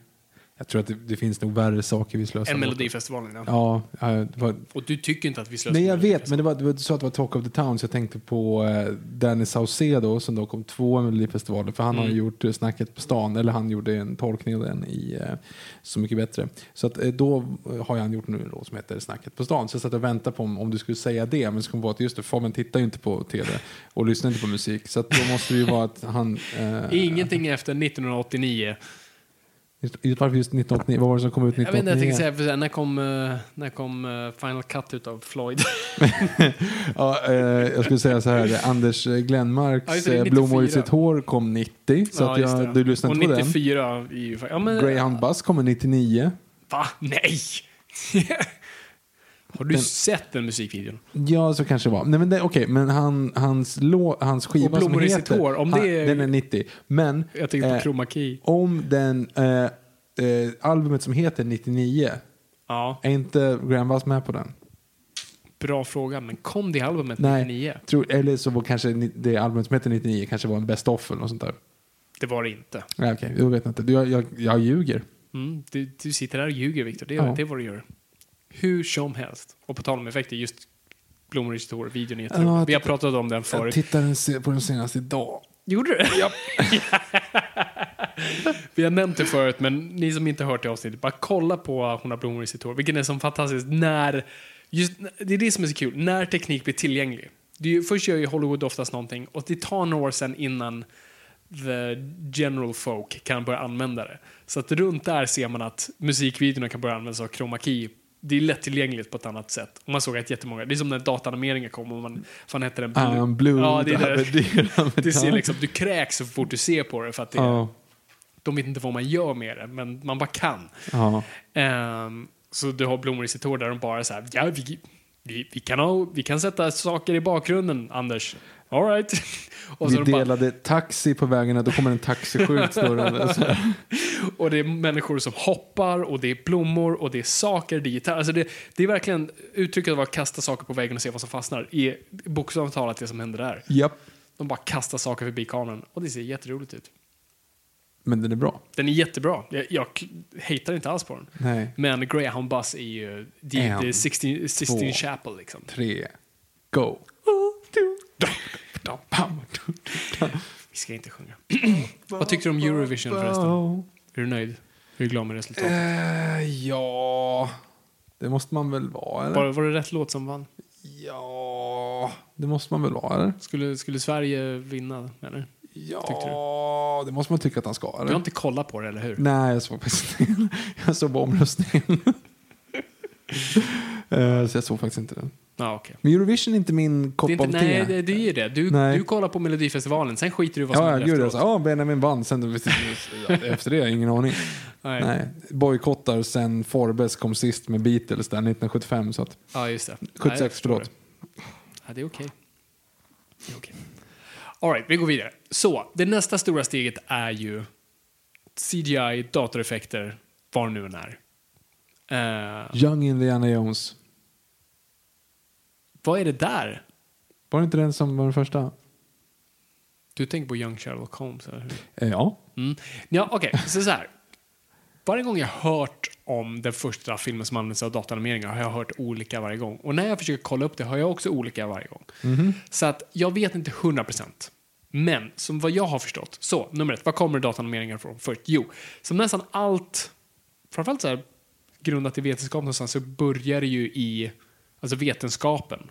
Så datanimerade bilder börjar ju först i form av simulationer på högskolor. Alltså man börjar bygga datorer för att kunna ge simulationer av typ hur vägar fungerar. Jag kommer ihåg, de använde ju sig av en data... vad var det jag sa? Vad kallar jag det? Simulation. Till... nu ska vi säga. Det är... Säg det inte. Jag har ingen aning vart du ska. Flubber. Nej. Va? Flubber. Med Robin Williams. Ja, men den kom ju långt senare. Inte det var inte den första med datanimationer. Flubber ser rätt bra ut där när han står och dansar med maracas. Flubber, som allt kul är gjort av. Jag älskade Flubber. Jag tyckte den var jättebra. Jag tyckte bäst om leksaken på McDonalds. Ja, McDonalds var skitbra leksaker. Du fick flubber i den här lilla metall, eller det var inte metall, men så i den här grejen han kom ur, skitbra. Den, jag råkade lämna den öppen en gång så han stenade. Nej. Men sen fick du ju också hans robot, vad hette hon? Hon dör, va? Ja, det är det. Jag tyckte det var, även då tyckte jag det var freaky med att hon var förälskad i honom och så här, kunde så här projicera fram sig själv som en het brud då. Och sen att hon dör. Det var och då kommer en ny, fast en gul. Han bygger en ny. Det är typ barnet, tror jag. Hur? Alltså jag tror inte det är faktiskt den genetiska avkomman från Robbie Williams och den där roboten. Vem var rösten? Jag låter vara någon känd. Det är klart det var någon som var känd som... Typ, vem. Det känns som en Julia Roberts grej. Nej, hon var någon för stor. Jag tänker typ så här... Jag tänker på Hook, just att så här, Tinkerhell. Alltså just den... Holly Hunter tänker jag, något sånt där. Ja, som ändå så här, hon är stor men inte sådär...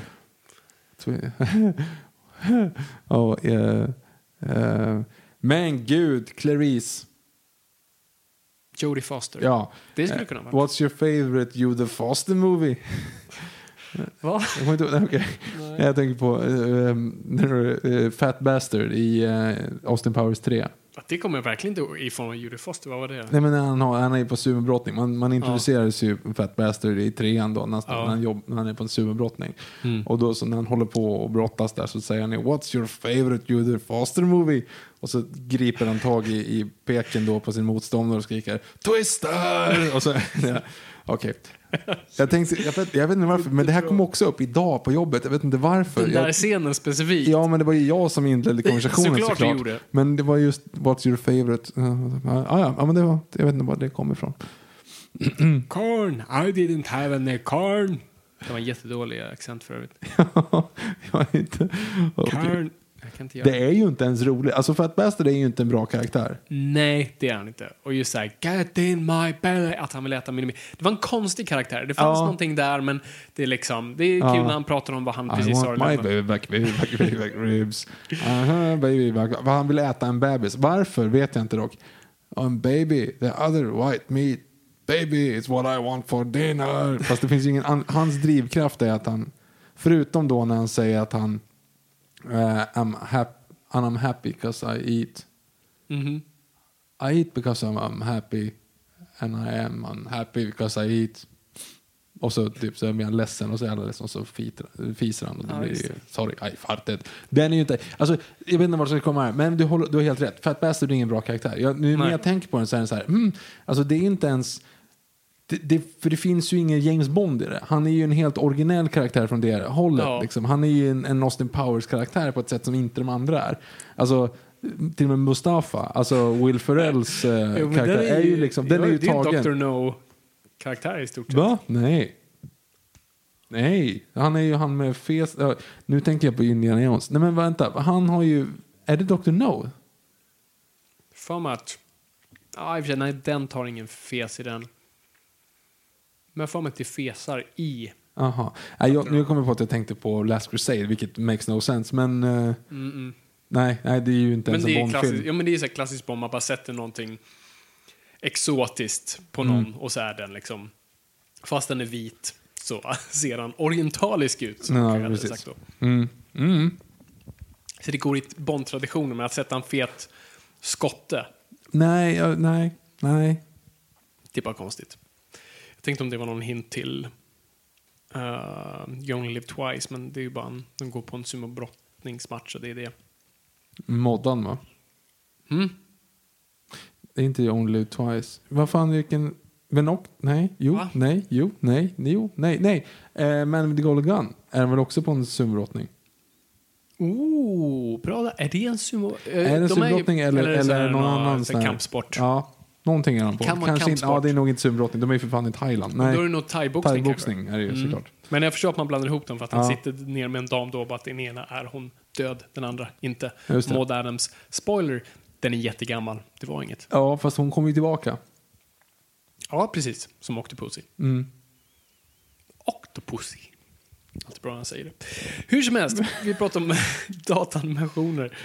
Ja, just det, för de hade en datasimulering i skit. Ja, det är The Man with the Golden Gun. Så tack, du hjälpte mig. Va? Va?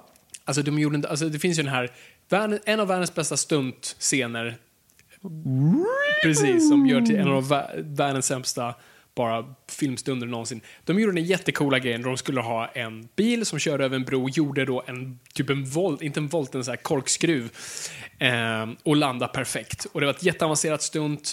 Man visste inte riktigt hur man gör, så man gjorde då en datasimulation, eller en simulation i datorn för att se så här, hur tung måste bilen vara, vad måste vinkeln på bron vara, alltså allt sådär räknar man ut. Och då kunde man sen utefter det göra stuntet då praktiskt.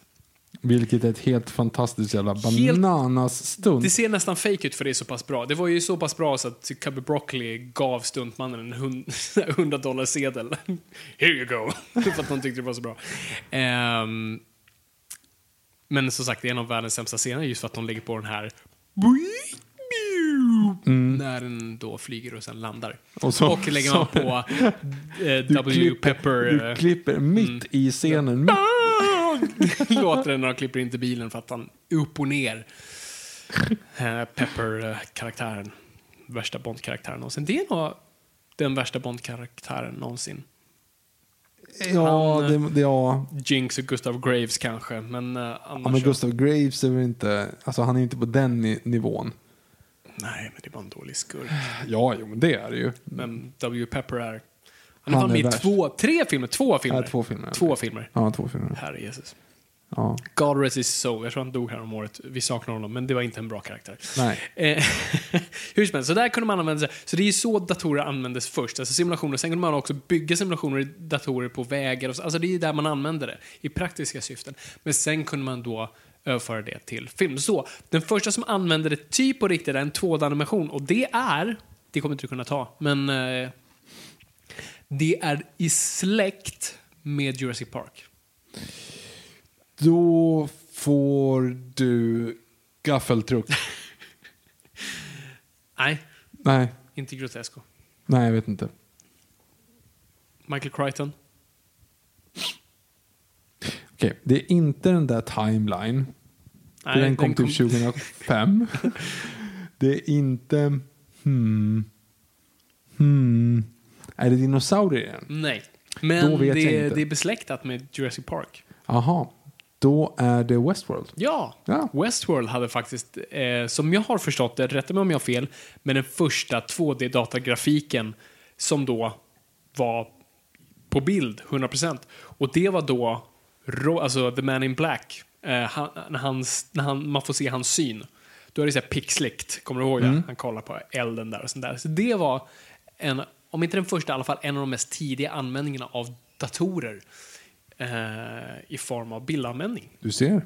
Så det är lite coolt. Sen de andra som dyker upp där som är de här första. Så då är det då Tron som man kanske har de första CG-sekvenserna. Och det är ju då alltså Lightbikes-racet. Legacy fast inte Legacy. Ja, precis, inte Legacy utan bara första Tron. Just det. Och det ser ju ganska dåligt ut. Den 3D-grafiken ser ut som någonting man kan göra nu. Det kan folk göra nu, troligtvis bättre. Så det är ju första hur man använder sig av liksom en hel sekvens. Sen är det ju Star Trek Wrath of Khan som hade kanske den första 3D-miljön. Det är ju någon sån här simulation i den filmen där man ser typ en planet förstöras. Jag kommer inte riktigt ihåg. Men då, och nu tillbaka till det du har rätt i, den första CG-karaktären. Young Sherlock Holmes. Som jag har gått omkring i hela mitt liv och trott det var Young Indiana Jones. Ja, just det. Det är ju tv-serien. Jag tror att det var den det var. Yes, nej det var det inte. Young Sherlock Holmes. Och där var det ju, då hade man ju så det var egentligen Pixar som gjorde det. Som då var del av Lucasfilm. Men ja, inte ILM direkt. Ja. Som jag förstår det. Ja. Jag kan ha fel. Men Pixar blir ju sen, det är ILM och det är Pixar och sen Steve Jobs och så Disney. Dinosauriers liv. Gjorde du vad precis hette den? Snark? Ja, men jag tänkte på dinosauriefilmen. Vad hette den? Business Dinosaur. Nej, inte den. Det är ju ett mästerverk. Vad fan hette den? Pixars dinosaurier. Vad fan hette den? Good Dinosaur. The Good Dinosaur. Hemsk. Jag har fortfarande inte sett den, jag har inte vågat. Eller hemskt, den är bara då. Alltså, det är så här, den är inte direkt dålig, den är bara inte bra överhuvudtaget. Jag kanske borde se den för en närkommande avsnitt. Hashtag life finds a way. Det var sån, alltså inte en så här dammboll som hoppar Nej. Vi går vidare. Så, ja. Så nu i alla fall, dataeffekter är någonting som verkligen är någonting som folk nosar på. Och Lucasfilm, som är verkligen då de som är på längst fram när det kommer till tekniska innovationer och allt annat, börjar verkligen leka med det här. Och man börjar se var man kan placera den någonstans. Och det första kanske är riktiga... Alltså man har gjort tester och allt annat och liksom använt datorer. Men när man faktiskt började använda det på riktigt och i form av figurer är väl kanske mest självklart det är... Vad tänker du då? Jurassic Park. The Abyss. Ja! Ja, just det. Ja, det visste jag hela tiden. Då man använde den här lilla vattententakeln som kom in. Ser fortfarande bra ut. Jag har fortfarande Graham Bus på hjärnan. Ja, det är jättejobbigt. Graham Bus var inte den första. Nej, men den kom säkert typ samma år. Hon kan ha varit samtidigt, yes. Nej, men The Abyss, som använde sig av den här vattententakeln, ser fortfarande väldigt bra ut. Men det var här datanimationen kunde fungera väldigt bra. Det var ett objekt. Det var varken djur, människa, grej, utan det var ett blankt objekt. Väldigt lätt. Jag ska inte säga att det var lätt, men det var det tekniken kunde göras då. Det var typ, jag tror, under 10 effektshots de hade i den filmen då, med den här attacken och kanske lite annat. Det tog hur lång tid som helst att göra.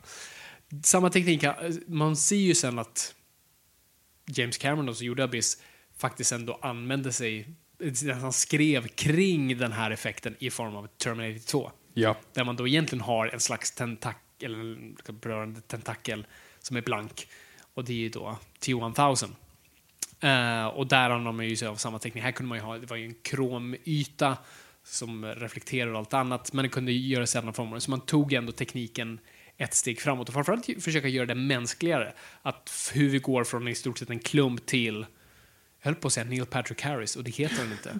Men han heter inte långt därifrån, han heter... Det är någonting, Michael Patrick, nej han heter... Patrick Stewart.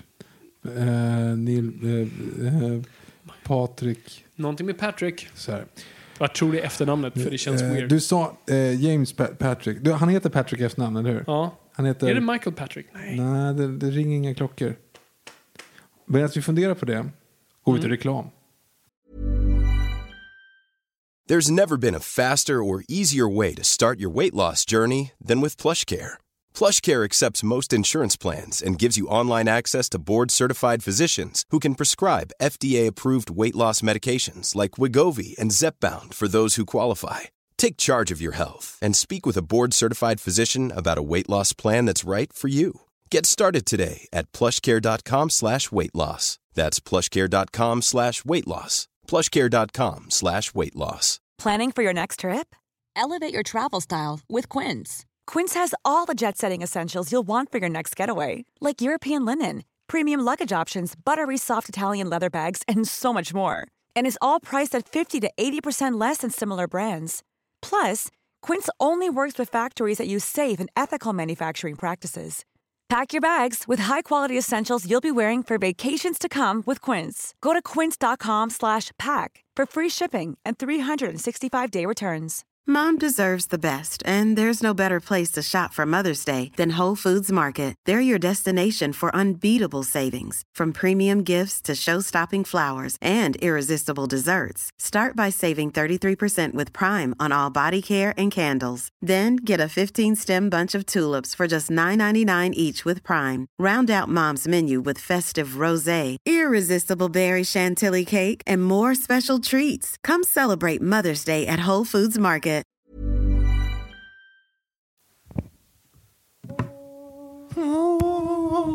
Längtan är så svår för mig. Jag vill ha lite spänning i mitt liv. Robert Patrick. Yes, bra, tack. Robert Patrick, så är det. Yes. Nej, men att ännu en gång att övergå då från Robert Patrick, eller tvärtom, gå från metallklump till Robert Patrick. Det här var ju då alltså en tidig version, alltså inte av motion capture, men att man filmade då Robert Patrick i stort sett han var typ naken i ett par kallningar, och så ritade man linjer på honom och så filmade honom, och så fick man då sen, det är inte att man översatte det i datorn, utan snarare då animatörer fick då jag tror man kallar det för keyframe. Jag vet inte om man gjorde det då, man gjorde det senare, att man då likt animation, bara liksom frame för frame rör på objektet, men då kunde man kopiera rörelserna. Och det är ju en gammal teknik. Det är ju vad man kallar, vad heter det? Inte front projection. Det var det jag pratade om. Det heter Robert Patrick.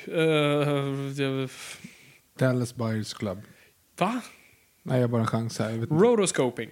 Du vet det man använde i första Sagan om ringen. Den tecknade. Alltså då man, man målade ut. Man målar, i stort sett bara målar över det man har filmat. Den är inte så bra. Nej, det är typ det. Fast ändå inte. Men så det drog en gång en bit vidare. Och framförallt också man bara mixade det där praktiska och opraktiska, eller på att säga, och animerade effekter. Alltså det var ju helt otroligt. Alltså folk hade inte sett någonting liknande. Det förstår ju coolt det var. Det var skitcoolt. Alltså jag kommer ihåg man själv såg det. Alltså för jag kommer ihåg att jag såg ju dem på raken. Du berättade, lyssnade på Terminator-avsnitt, men jag såg ju dem typ strax efter varandra utan att veta någonting om dem. Bara pappa sa, men kolla på dem. Och man såg den här dåliga stop-motion B-filmseffekterna i första filmen och sen bara, i tvåan. Okej, det är en helt annan ballgame liksom. Det var coolt.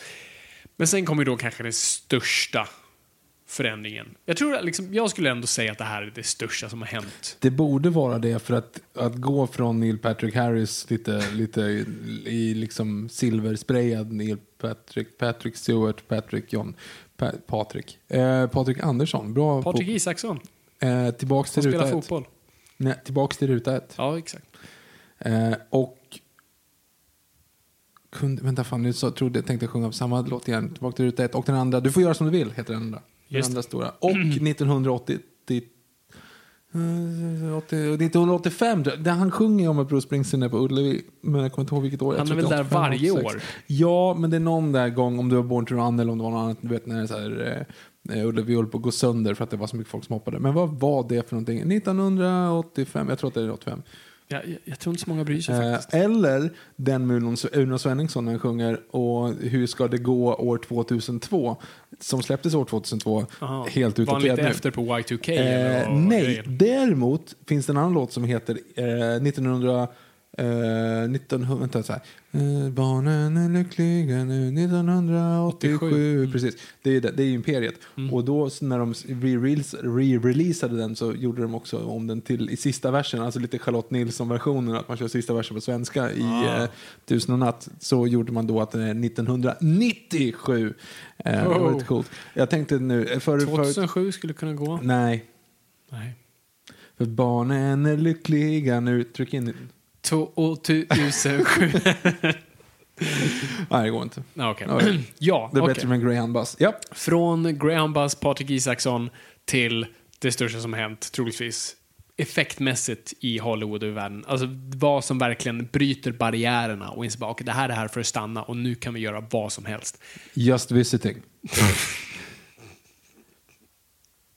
Varför kommer den alltid upp lite sådär konstigt? Jag vet inte, men jag kommer inte ihåg effekten när de åker tillbaka till tiden. Det är banbrytande. Jag kommer faktiskt inte ihåg den bilden. Okay. Men det är ju mästerverk. Jean Reno, kolla in den. Thank you very much. What was that? Elvis Presley movies. He was the king. Okej. Still out of fish. Okej, kom. Who? Vad var det här? Vi har inte druckit O'boy i det här avsnittet, men väldigt mycket cola, alltså Coca-Cola för den som undrar. Jurassic Park. Farmers. Jaha, det var det du var ute och fiskade efter. Men precis, Jurassic Park. Alltså det är det coolaste som någonsin har gjorts. Alltså effektsmässigt. Alltså det måste man ju säga. Alltså där, i storyn där som jag berättade om förut, men det är ju, Spielberg är ju inställd på att vi ska köra stop motion. Men här ska vi fixa till det som ingen har kunnat göra tidigare. Vi tar in ILM som ska fixa det. Så Phil Tippett får köra stop motion. Känd pionjär som gjorde AT-AT i Empire Strikes Back och Tom och allt det där. Han var ju king of the town då. Han får köra då stop motion, det bästa som finns. Han är den bästa som kan göra det. Och sen så tar vi det till ILM och då lägger motion blur så att du inte får den här som vi berättade om tidigare, att när du pausar bilden så ser det blurrigt ut. Så det var tanken, och det finns tester att se om man kollar på extra materialet eller på YouTube så finns det nog där. Men då istället så den som då ledde över ILM då, som jag nu glömt bort namnet på, men som jag vet att du vet vem det är. Skalliga, glasögon, vitt så här, hår bakom. Vad heter han? Precis, han ser ut med ingen aning. Jag tänker Richard Taylor. Ja, nu Richard bara. Taylor. Men det är ju Beta Workshop. För nu tänker jag ju Phil Tippett, och det är inte, för han nämnde jag precis. You had one job, Phil. Dinosaur Supervisor. Precis. Nej, jag kommer inte ihåg vad han heter. Han heter säkert jättebra. Men jag hade det så försvann det. Han ser lite grann ut som en professor. Ja, men han ser ut som typ Doc i Tillbaka till framtiden. Det var nog faktiskt precis den personen jag letade efter, men jag kommer inte ihåg namnet på honom. På skådisen eller? Ja. Som spelade Doc. Ja. Christopher Lloyd. Just det. Mm. Då är han inte kom på. Skitsamma, jag har det på tungan, men strunt samma.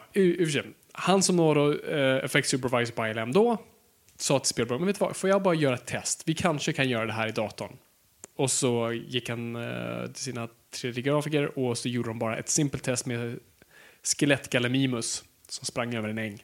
Mm-hmm. Och det bara sålde Spielberg där då. Han sa, det här är framtiden. Vi kan inte ens blicka tillbaka. Det här är det som gäller. För det var inte så mycket att det såg bra ut sådär, i miljön, utan snarare motion bra. Alltså rörelserna var så mjuka och fina. Alltså det såg ut, det var levande på ett helt annat sätt som stop motion aldrig kan bli. Och sen gjorde man ett extra test där man hade då en T-Rex som bara gick ut i solljuset, ingenting som dolde, det bara gick, och det såg hur bra ut som helst. Och efter det så var det bara let's do this. Work stinkt. Ja, det var ju det. Alltså, och det har vi säkert också sagt, men den repliken som då Grant säger, som vi citerade tidigare, we're out of the job, och Malcolm säger då don't you mean extinct, det var faktiskt en nästan direkt tagen från Phil Tippett som just sa I think we're extinct. Mm-hmm. Hur som helst, så alltså förstå hur lång tid det här tog. Alltså jag tror de hade nästan 2 år av post-production på Jurassic Park, så faktiskt George Lucas översåg. För medan då Spielberg var iväg och gjorde Schindler's List, lyssnade på vårt Spielberg-avsnitt som var bara för ett par avsnitt sen. Det är väldigt bra. Så medan han var iväg och gjorde Schindler's List så såg George Lucas över Jurassic Park. Vilket är lite gott. Vilket man tänker, håll dig borta från den där. Men det gick faktiskt bra. Ingen Jar Jar där inte. Men där föds Jar Jar. Ja, just det. För det är där också när George Lucas väl ser Jurassic Park, bara jag har några idéer. Jag har väntat i 10 år på att få göra ett podrace-scen. Och folk säger, vad? Det har du inte alls gjort. Vad pratar du om? Vadå podrace? Så kan man gjort en annan, och kan skrivit runt det där, gjort på något annat sätt. Bara, nej, det var podracen jag väntade på, såklart. Och Jar Jar var så viktig för storyn att jag behövde. Det är jätteroligt, för jag kollade om nu den här dokumentären, ILM-dokumentär med Samuel L. Jackson. Då, det är ju då en promo-grej för episod 1, och då pratar de om så här, hur revolutionerar den här datatekniken, för Star Wars episod 1 tog det här ett steg vidare. Det är ju faktiskt det man ska ge den filmen, att vi hatar Jar Jar, men han var ändå typ den första talande typ karaktären som hade en roll och alltihop, som var 100% datanimerad och agerade med resten. Det genomgår om allt det där, och hade ju Watto och alla de där karaktärerna. Så det var ju en väldigt stor grej. Så den var ju väldigt revolutionerande och var riktigt cool. Och man ser att George Lucas pratar om just det här. Ja, men well, this is a very big picture, but the second one, it's a love story. We're not gonna push it much further. It's just a small love story. Well, Jar Jar will be back. Det är det enda han säger. Det är liksom, han är så säker på Jar Jar Gay. Det är det enda han säger så här, Jar Jar will be back. He's a funnier character. He's the funniest we ever had. He's the key. Jar is key to all this. We're never gonna be Titanic.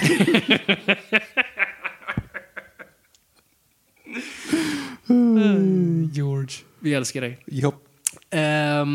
Men så efter Jurassic Park då är det ju bara free for all. Alla ska göra sin CG-franchises, och det ser i stort sett alla billiga kopior ut efter det. Alltså har du kollat Zemeckis Godzilla, som ändå kommer ganska långt efteråt, hur dålig den ser ut. Ja, inte jättebra faktiskt. Nej, det ser värdelös ut. Zemeckis Godzilla. Så här Zemeckis. Ja. Jag menar Emmerich. Schulman, så ja. Det stämmer absolut inte. Nej, Schulman. Du menar Schumacher, antar jag. Det är just fel på ett fel. Ja, precis. Ja. Emmerich. Och det är egentligen här det på något vis nästan slutar. Alltså, det är ju hela tiden blir mer perfekt om man säger så. Och det har ju, jag tror att Sagan om ringen kanske är nästa stora milstolpe i form av då när man började använda sig av motion capture, alltså att en person då kunde agera ut en CG-roll live, och det kunde bara översättas i datorn. Du slapp nu sitta och dra i fingrar och munnar för att få en perfekt animation, utan du kunde nu liksom ha en person röra sig. Och i och för sig, du var tvungen att dra i munnar fortfarande för. Du hade inte mocap på ansiktet på första Precis. Två tonen. Utan det kom inte förrän Avatar på riktigt. Ja, så, att, så Andy Serkis gör ju hela den grejen, och sen har det bara i stort sett bara gått vidare. Det är det som blir lite synd med, det är både förbannelsen och välsignelsen med dataanimationer så att säga. Det är att så här, okej, vad mer finns det att gå? Ja, du kan göra det verkligare. Du kan revolutionera på alla sätt och vis. Typ Gravity. Ja, men det är sant. Hur man använder det i story på ett helt annat sätt. Jag tänker också på Life of Pi. Och Birdman, ska jag säga.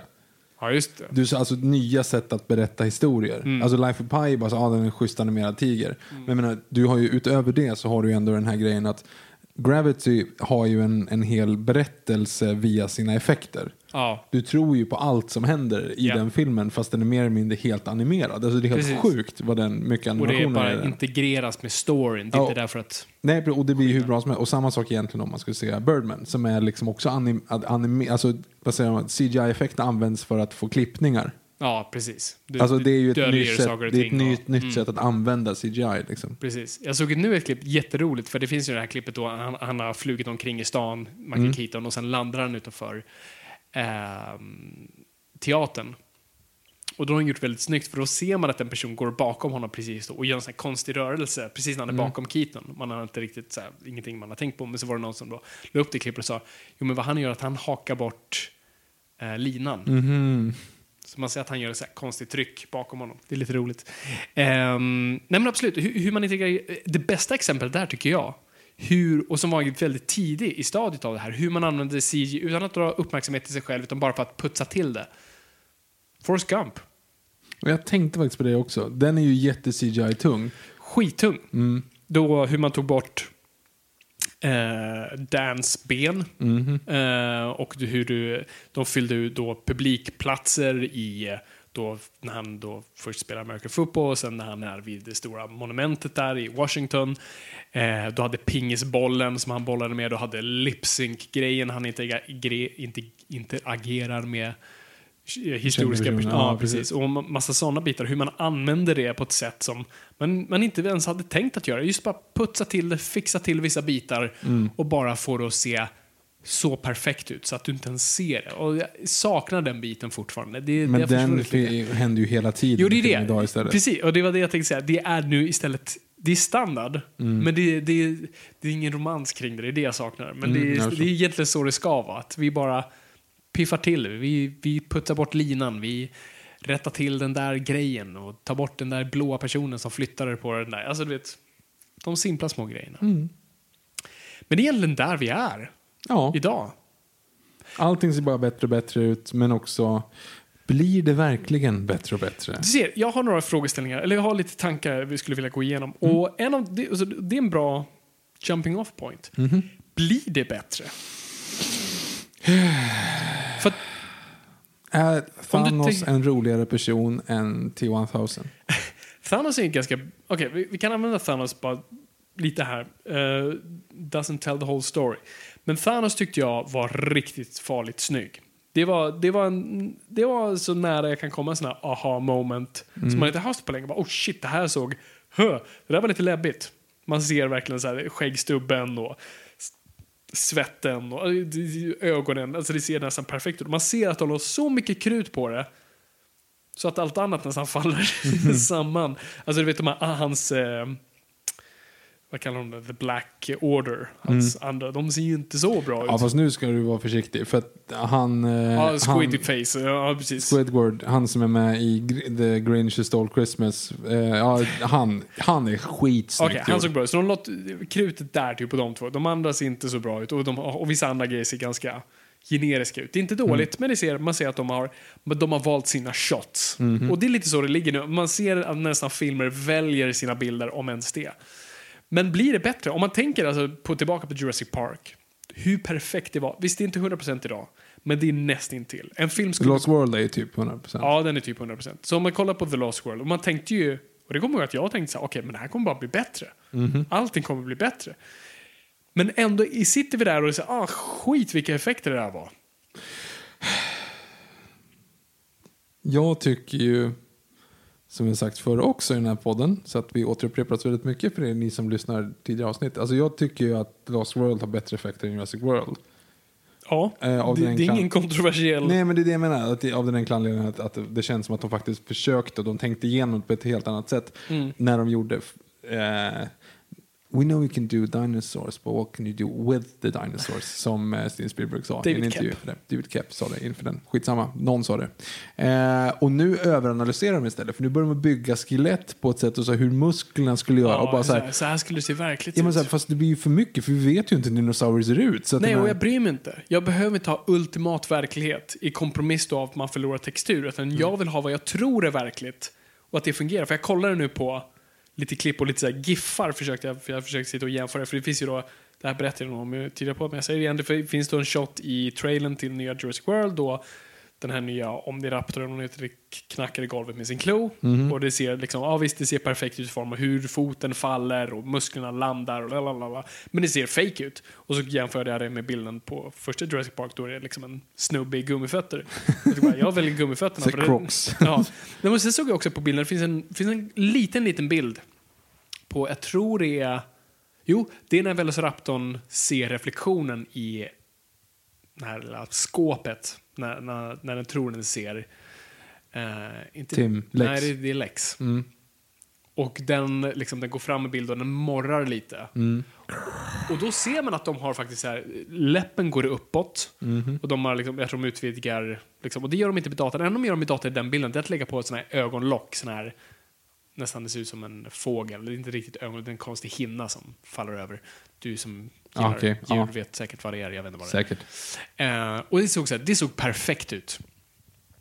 För att det var... Ja, visst, det är säkert inte 100 i form av hur...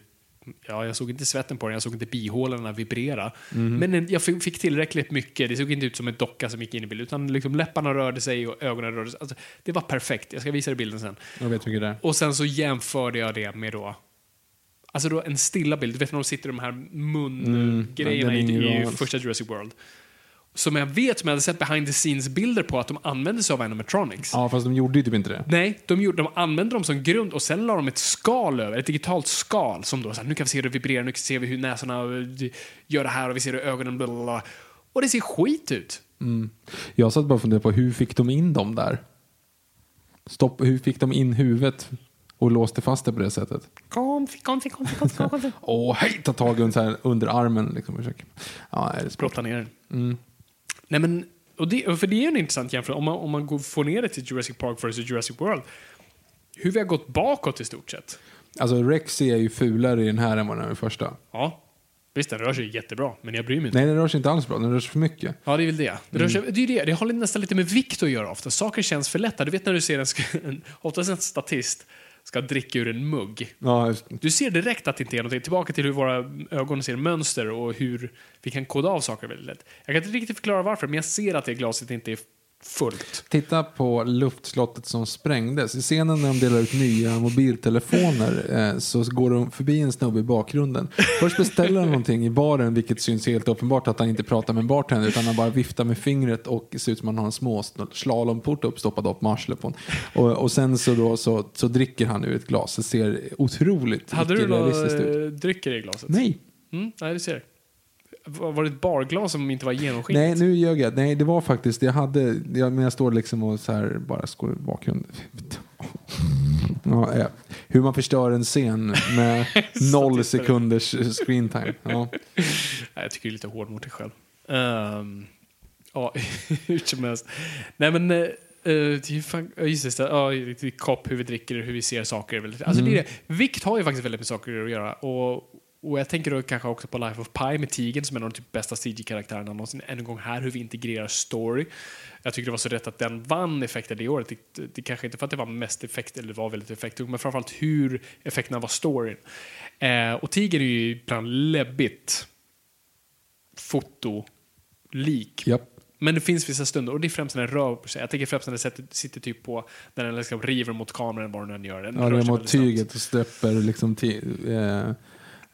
klorna i tyget fram och liksom slår efter honom så här också lite. Ja, precis. Mm. Och det är för att liksom, vikten sitter inte där 100%. Liksom du pratar om Walking with Dinosaurs. Mm. Just när de så här, försöker få vikten rätt.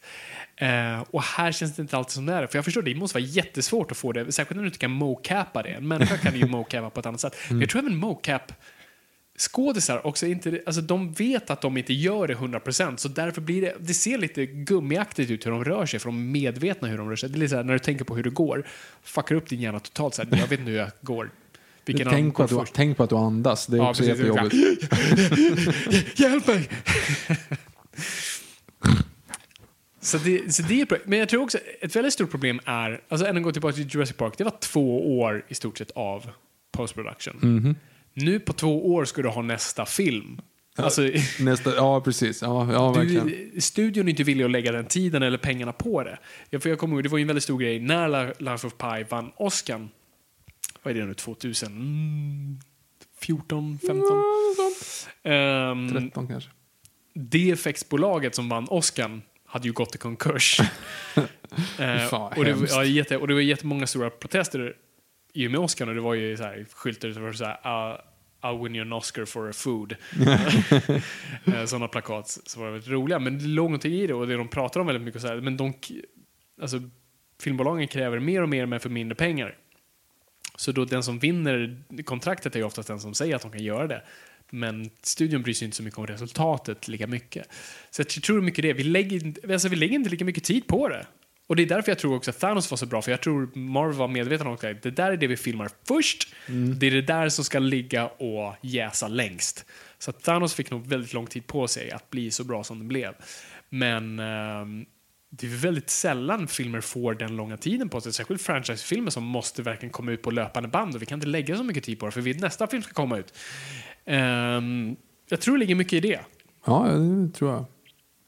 Håller med om. Sen är det ju också, man kan ju inte låta saker jäsa, det kan ju överjäsas också. Man har ju sett filmer som kanske har hållit på för mycket när det blir så här, överperfektion. Men ja, så det är min analys av. Bra analys. Åh, tack.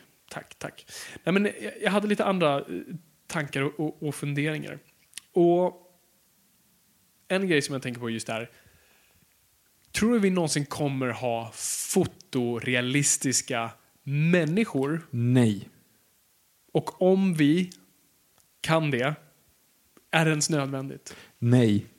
Okej, varför tror du inte vi kommer att ha fotorealistiska människor? För att vi jobbar mocap, och då kan man lika gärna ha en riktig människa. Alltså, det är svaret på andra frågan egentligen. Det finns ju ingen anledning. Alltså, Grand Moff Tarkin. Mm. Oh. Det är ju någon... Nej, men det är ju någonstans så här. Det är klart att hade du sett en bild på honom, eller bara när han liksom står, alltså det är någonting, du får inte till texturen med mun och munhår, alltså för att, trots att de ändå de mocappade honom, ja, absolut. Men om du tänker utifrån det perspektivet att det som du sa precis, att ögat registrerar hur tung ett glas är, alltså ögat är så svårlurat på det sättet, alltså. Ja, men förstå hur mycket vi kollar på ansikten varje dag.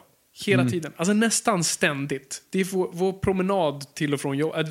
Även då ser vi ansikten. Vi kollar på ansikten hela dagen. Om det är någonting vår hjärna kan så är det. Vi läser ansikten. Vi försöker se om någon ljuger, eller om det, vad den faktiskt säger, eller vad det är, hur den reagerar på vad man precis sa. Vi är experter på det. Så att vi inte kan koda av exakt vad det är ansiktet säger, så vet vi vad det gör. Eller det är klart, de någon gång kommer de ju lyckas på något sätt, men... Alltså Thanos var så nära vi kunde komma, tror jag. Men han är ännu en gång, du kan dölja mycket i och med att han inte är en människa. Nej, men man tänker också på till exempel föryngringen av Robert Downey Jr. till exempel. För där, han är ju inte riktigt helt animerad, men nästan. Alltså du vet så här, man skulle ju kunna säga att han är att man animerar honom så att de lägger ett lager på. Ja, så precis. Han är nästan mocappad på det. Och det här är ju också troligtvis, det där skjuter vi först. Ja, precis. Och det är det jag tror det är sällan du kan göra något, alltså under längre, alltså göra en hel lång, alltså ja, visst, du hade väl Avatar. Men det är inte människor. Alltså, det är väl så nära vi kommer. Men även där just kunde man dölja vissa saker bakom att det inte var människor, näsan var annorlunda, ögonen var, alltså man kunde då piffa till dem. Alltså hudtextur. Ja. och färg och allt sånt där. Och jag tror just bara när vi lägger på vår hy... Alltså Tarkin tror jag är så nära vi kommer. Nu glömde bort vad jag skulle säga. Vad var vi alldeles nyss? Precis innan Avatar så var någonting jättesmart. Jag hade någonting som var... det var inte jättesmart. Nej, det var bara... är också låst. Tarkin, Avatar... Polarexpressen. Nej. Jo, det var typ, nej, inte var inte Polarexpressen, okay. Men nästan. Kommer du ihåg Final Fantasy när den kom? Jag tänkte precis nämna, ja. Yes. För då var det så här, du blir inte bättre än så här. Och nu ser man såhär. Det ser på jävligt ut. Ja, men det ser ut som Shrek. Shrek 1. Ja. Som Beowulf 2007, samma sak där. Man tyckte också bara så här, fy fan vad snyggt det här är. Sen bara. Nej, verkligen. Och det är det. Alltså jag tror vi... Det var ju det snacket, det var ju då det, och verkligen sen när Gollum kom ju så att säga, nej, det är över, vi behöver inte skådespelare längre. Jag kommer ihåg min far hade läst i tidningen och sagt liksom, lås dörrarna barn. Sätt för fönsterna, vi behöver inga skådisar. Ja, precis. Just, det var uppror. Men så här, vi kom, alltså, någon kommer inte, alltså, det kommer inte finnas skådespelare. Jag tror han sa det till mig för att jag ville bli skådis, kan ha varit det, jag är inte riktigt säker. Nu gör du så här, nu ger du upp den här drömmen och så satsar du på någonting som är säkert. En bransch där du kan liksom, där du kan gå till jobbet 9-5 och komma hem efteråt och utvilad och glad och ha gjort ditt typ av jobb. Men pappa, så jag Lukas, gå in på ditt rum.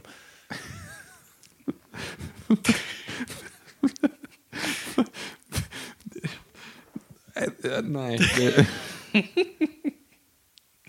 Jag har inga issues. Nej, men jag tror inte heller vi kommer någonsin hamna där. Och om vi gör, jag tror någonstans, lite som med all teknik nu, vad som gör mig ändå hopp, för man tänker så här, shit, tekniken är bara på att vi har kommit över och vi har grejer för alltihop, snart kommer allt automatiseras. Tack. Men jag tror, men det kommer komma till en liksom tipping point. För att visst, vi hade iPhone, men det var för det var en grej som vi gillade att hålla, och vi gillar objektet mer, och det gav oss här. Men sen så här, när Google kom med Google Glass, folk bryr sig inte. Nej. De här vad heter de? Amazon Echoes och Siri och Google fan heter de? Google Assistant. Det är bara nördar som använder dem. Alltså vi kommer till de här stunderna då teknikföretag bara kastar ut de här grejerna. Bara, vi har revolutionerat branschen. Här, kolla här, shit. Nu kan din Google Assistant ringa din frisör och boka en tid åt dig. Och det låter som en människa. Och det låter superfreaky. Men jag tror ingen kommer vara intresserad av det. Mm. Och lite samma sak tror jag med effekterna. För folk kommer i slutändan vilja ha mänsklig kontakt och ha det till en viss gräns. Ja, det är säkert rätt. Jag vet inte hur vi kommer att vara på film och fotorealistiska människor i animationer, men ja, men alltså det har lite mer. Jag tror folk vill i slutändan ha något mänskligt att gå tillbaka till. En telefon känner vi igen på något, på ett helt annat sätt, lite det jag menar, att det var ett objekt vi kunde på något sätt. Ja, men det så kanske blir. Vi får se om 3 år när roboten har tagit över världen så. Yes. Och sen tänker jag också fråga, när blev du begeistrad sist av en film? Gravity, tror jag. Det var din sak. Ja, jag skulle säga det. Oh my god. Alltså när man satt på, för då, alltså det var första gången på väldigt, väldigt länge. Om du tänker bara effekter liksom. För man kan bygga västra av filmen då för att det är coolt, men inte liksom så här, det här har jag aldrig sett förut. Och det var Gravity. För du hade, alltså framförallt i 3D också då, när du hade rymden så är det ju det där långt bort. Ja, precis. Det är ju ett helt annat perspektiv. I och med att det liksom det svarta bakgrunden och så sticker de ut, så blir det verkligen 3D på riktigt också på ett annat sätt. Jag tror att det är ett fan Gravity, för då kommer jag ihåg att satt och typ höll mig i stolen och bara, vad i helvete är det här för någonting? Åh gud! Liksom. Men det är nog senaste. Det är ett väldigt bra exempel faktiskt. Alltså, nej, jag vill inte säga Thanos. Men Thanos var en liksom, wow shit, det där var coolt. Men nej, inte en sån här begeistrad grej. Gravity är ett jättebra exempel. Jag kan inte komma på något bättre egentligen, och det är nog rätt. Ett dåligt exempel, men som ändå var så här, det är det här filmen är effektmässigt, och det var Inception. Just det, jag så här, okej, jag vet inte hur de gjorde det där. Det där var praktiskt, tror jag. Jag vet inte. Alltså när städerna faller in på sig själva och alltså när vi fattade ju hur rummen snurrade liksom. Det var inte som att det var en svår effekt, men det var så här, shit vad det här är bra. Man tar liksom den här simpla grejen, så när ett snubbe så springer runt hamsterhjulet, fine, och här kör man en stor actionsekvens istället i det, koreograferad fight. Det var för mig en sån här, okej, det här är movie magic. Jag älskar det här. På tal om movie magic såg jag Now You See Me Too igår. Hur var det? Inte jättebra. Men där har de en scen när de kastar ett kort till varandra. Ja, jag har sett det. Den scenen de visiteras. Så ja, de kastar ett kort. Nej, men grejen är så här, nu är du hård. Jag tycker att det var fortfarande så här, det är en spännande och bra scen. Men jag fattar inte att man ska göra en film om magi och fingerfärdighet och göra animationer i den. Mm. Alltså, du liksom, det är någonting, du tappar någonting. Hade den scenen, fatta vad coolt om den scenen hade gjorts i one take. Ja, precis. Alltså det hade varit, då hade du liksom sagt, det här är movie magic, alltså, du kan inte göra bättre än så här. Nej, alltså precis. Typ. Mm. Nej, men som, alltså, fan, för att du visar vad som händer på scenen liksom. Mm. Du vet inte vad som händer i verkligheten. Men så klippte de, du följer med kortet i kameraåkningar in liksom i kläder på folk. Man säger, kom igen liksom. Mm. Ja, det är tråkigt. Mm. Man ändå, jag vet inte om man hade kunnat göra, men hade man gjort den koreografin simplare med kortet, men gjort det på riktigt, så hade det varit så mycket mer effektfullt än att göra superavancerat med animationer. Mm. Yep. Ja, nej, men fan, Gravity var en väldigt bra grej, för jag kommer ihåg också just verkligen den känslan, bara wow. Och jag tror lite också Life of Pi tyckte jag var, alltså just tigern var sådär, shit jävlar. Jag tror jag aldrig sett en så fått ett realistiskt djur förut, alltså med så mycket detaljer. Alltså T-Rex är ju väldigt tacksam i form att det är bara fjäll, alltså, eller vad kan man då? Ja, det är inte det egentligen. Men... Nej, men det är lättare att fånga ljuset, men hår i en helt annan femma. Men någonting som du vet hur det ser ut också, det är lite svårt att föreställa en T-Rex i och med att du aldrig sett den. Nej, precis, men fortfarande, jag kan ju basera det på saker jag ser, alltså min hjärna kommer jämföra det med en... elefant och en sked. Alltså jag jämföra med saker jag ändå känner till. Mm. Men tiger jämför med en tiger, det mest jag menar. Yes, precis. Och sen, men tigern är faktiskt ett ganska bra exempel. Alltså, överanvänder vi animationer av djur? Alltså hade man kunnat använda typ en riktig tiger? För ibland känns det lite som att man tar det här liksom... Nu sätter vi datanimerade djur här. Bara för att vi kan. Det är billigare än att hyra in en djurtämjare. Ja, men du har ju några scener som man blir förbannad på att de använder animerade djur. Alltså Jurassic World till exempel. Foten av den här fågeln. Ja, just det. Men vänta, vad gör ni? Liksom? Det är fan Gopher nära där. Ja, Gopher är också en sån. Det är liksom det vanliga prärierotter som ska titta ut liksom ur ett hål. Det är inte så svårt att göra. Nej. I Am Legend tyckte jag också var ganska kul, men däremot då ska den jaga. Alltså lejonet där ska ju jaga en hjort. Ja. Så då är det klart att de inte kan få in den scenen. Alltså att de kan få svårt att mimikera den liksom. Men de är skitfula. Mm. Ja, och sen det är någon jag tänker på som är... Ja, men, som säger, det är väldigt sällan... Förut kunde man alltid se att de hade en riktig tiger. Mm. Och sen så typ när den hoppar upp på Brendan Fraser där, då blir det liksom en gummitiger. Eller gummilejon.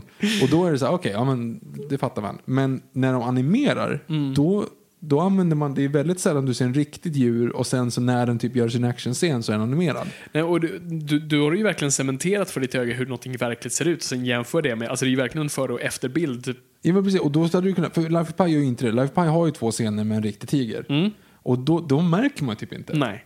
Eller de använder det så perfekt. Och det, jag tror den enda jag kom på är när tigern simmar. Ja, och sen så får man att den kommer fram till honom första gången. Eller om den är bara så inåt helvete snygg. Alltså när han så här går... Ja, kanske inte.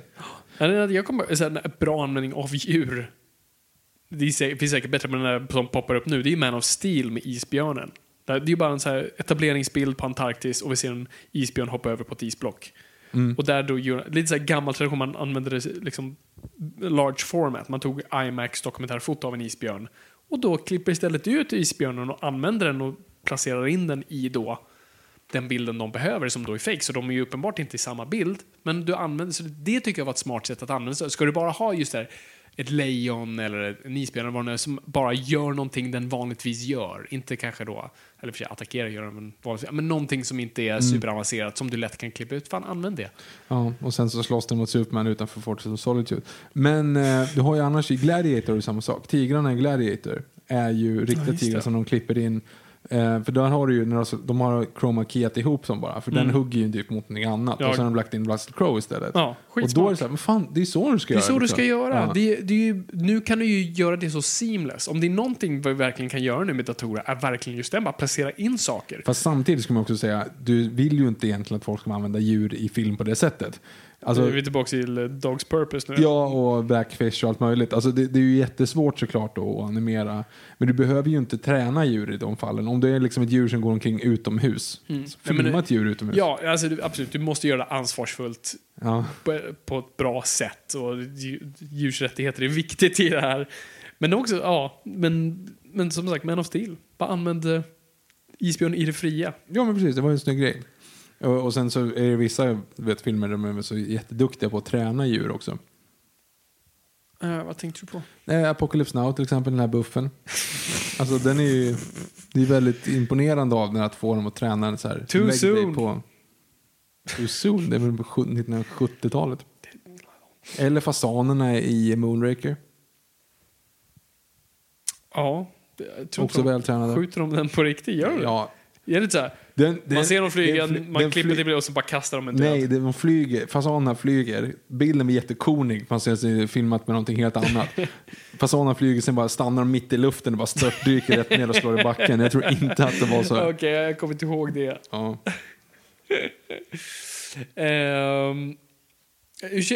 Hur känner du med... Alltså, vad är den perfekta... mixen, vad är det perfekta sättet att göra det på? Är det en perfekt mix? Ska man använda... Ska vi gå tillbaka till lite mer Forrest Gumpiga grejer? Att blanda... Men det är ju så nu. Fast det här är ju... Okej, dåligt exempel. Men vi borde ju faktiskt gå till typ Gladiator. Att mixa istället. Data när det behövs och praktiskt när det behövs. Ja. Alltså, egentligen Christopher Nolan, skolan har det hela. Ja, men... Fast Christopher Nolan är ganska extrem åt praktiska hållet också. Man behöver inte göra som honom. Nej, men du har ju vissa sådana. Alltså, du har ju, Gone Girl innehåller jättemycket datanimationer. Det är fan bra där. Bra, alltså David Fincher. Mm. Som använder datorn i typ, egentligen varenda bild. För att han är som perfektionist. Så han har bara sett till att... Alltså där har jag dragit Forrest Gump till sin spets. Av att... Så jag vill ha lite mer snö. Okej, jag lägger till lite mer snö. Jag vill att kameran gör så här. Okej, jag gör kameran så här. Han där bakom och ful hårfärg. Fixa till det. Ja, men allt sånt och bara animera in små grejer och så typ påverka folks ansikten och säga jag vill att hans öga gör det där istället. Alltså han går ju på detaljnivå och också han ser till att fota ganska breda bilder för att sen då kunna zooma in efteråt då. Antingen rikta kameran eller man ser ju, han rör ju kameran väldigt mycket med ansikten ska man ju se. Att han liksom minirörelser. Väldigt så här, subjektivt med karaktären och det är ju med datorn efteråt, det är ju inte kameraoperatören som gör det. Mm. Så där är ju också en bra, men där är ju verkligen använda datorn till sin spets på så vis. Nej, men det är ingen fråga. Jag tror egentligen påstående. Jag tycker vi bara borde mixa saker mer. Ja, nej, jag håller med. Har vi några favoriter då? Jag har ett par grejer till. Hobbit versus Lord of the Rings. Där är det också lite Jurassic Park. Lions don't compare themselves to men. Boots won't. Nu är du på två olika. Den första grejen är ganska bra. Var kommer det ifrån? Staten. A lion don't compare itself to a gazelle. Inte något sånt där. Nej, men det är Zlatan tror jag som. Okej, men då finns ju någon film som är så här, a lion doesn't. Ja, men a boots och ants, det är ju. Ja, precis. Nej, we have no quarrels with you. Ja. A boot has no quarrel with an ant. Ja, precis. Jättebra replik. Mm. Så det är lite samma sak. Som det. Okej, okay. Men det är lite tillbaka till Jurassic Park och Jurassic World-grejen. Alltså jag blir så liksom, jävla sur hur man använder det rätt versus fel. Man kollar på extramaterialet och det grejen är så här. Alltså när man kollar på extramaterialet på Sagan om ringen, fine, de var kanske lite tvungna att göra mycket modeller för att tekniken var inte helt där. Och man måste alltid komma ihåg, som du brukar säga. Alltså man måste komma ihåg att du vill ju alltid pusha gränserna. Hade liksom Jason and the Argonauts kunnat vara datanimerad, hade den troligen varit det. Mm. Alltså de gjorde ju bara de stop motion grejerna och de typerna av effekter för att det var det som var cutting edge just då. Star Wars var cutting edge just då. Och det som är animerat och stop motion och gå omkring med en liten kamera i ett stort hangar och låtsas spela troll och har jättestora maskar och Bill Connolly i halvanimerade bara använder sina ögon och en jätteful mustasch som man inte ens på plats typ. Det är ju cutting edge just nu. Yes. Men det blir fortfarande piss. Det är piss. Jag menar alltså, jag tror Hobbit verkligen led av bara green screen problemet just. Det var en sån dålig planerad produktion från första början. Ja, och det har man ju också sett. Så det, ja, precis. Så det, jag tror det är också så här, hade de haft tid, rätt ledarskap, alltså. Ja, Del Toro har för sig, ja, han använder mycket praktiska grejer förvisso, men mer nu Jag tror bara hade man från början bara planerat den filmen rätt. Jag tror mycket av vad den filmen led av är inte så mycket bara så, ja, men nu kan vi animera allt. Jag tror bara att de inte visste vad de skulle göra. Som du ser på extra matchen när MT Circus bara filmade sitta 2 veckor framför en greenscreen och bara så här, slåss. Jag hade ingen aning om de gjorde då ju. Nej, och jag tror det är lite det som är problemet med den filmen än. Vi ska komma tillbaka till hoppet. Alltså till, jag tror det är väl något jubileum säkert till jul här. Vi kommer se om Hobbit-filmerna och gå in på dem på djupet och se vad hände egentligen. Var gick allt fel?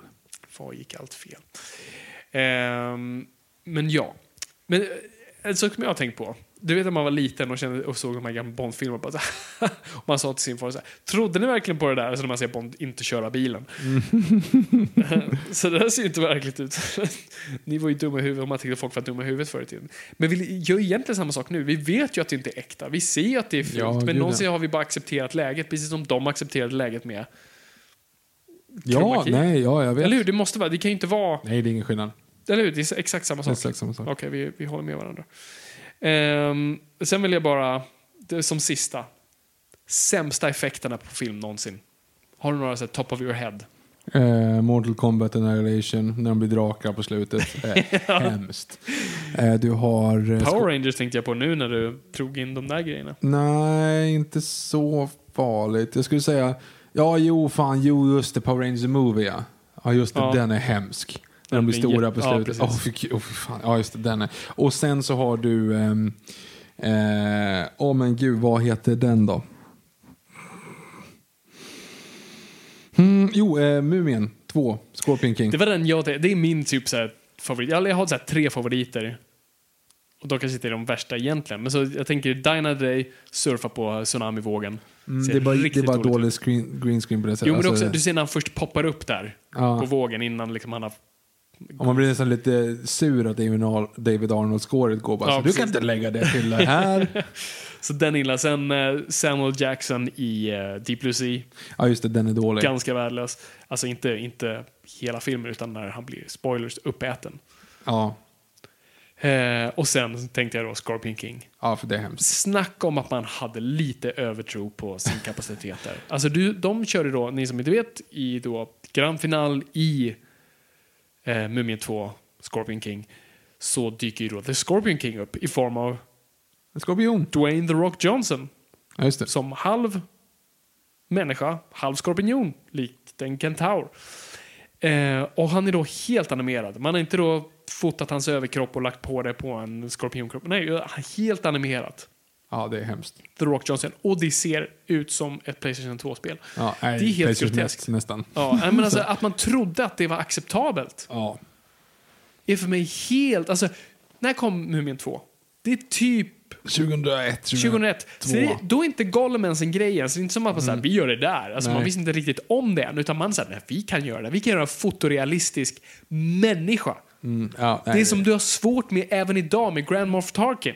Ja, det är jättedåligt. Googla också om ni får chansen Merlin, alltså tv-serien Merlin, när de möter The Griffins ute i skogen där. Fy fan i helvete vad dåligt det är också. Okay. Men det är en tv-serie, det är okej på något sätt. Ja, men tv var ju alltid lite mer acceptabelt. Det var ju typ Game of Thrones som på något sätt ändrade hela den grejen. Nu har den satt en helt annan standard på vad vi kan acceptera. I alla fall i form av så här HBO, Netflix-serier. Ja.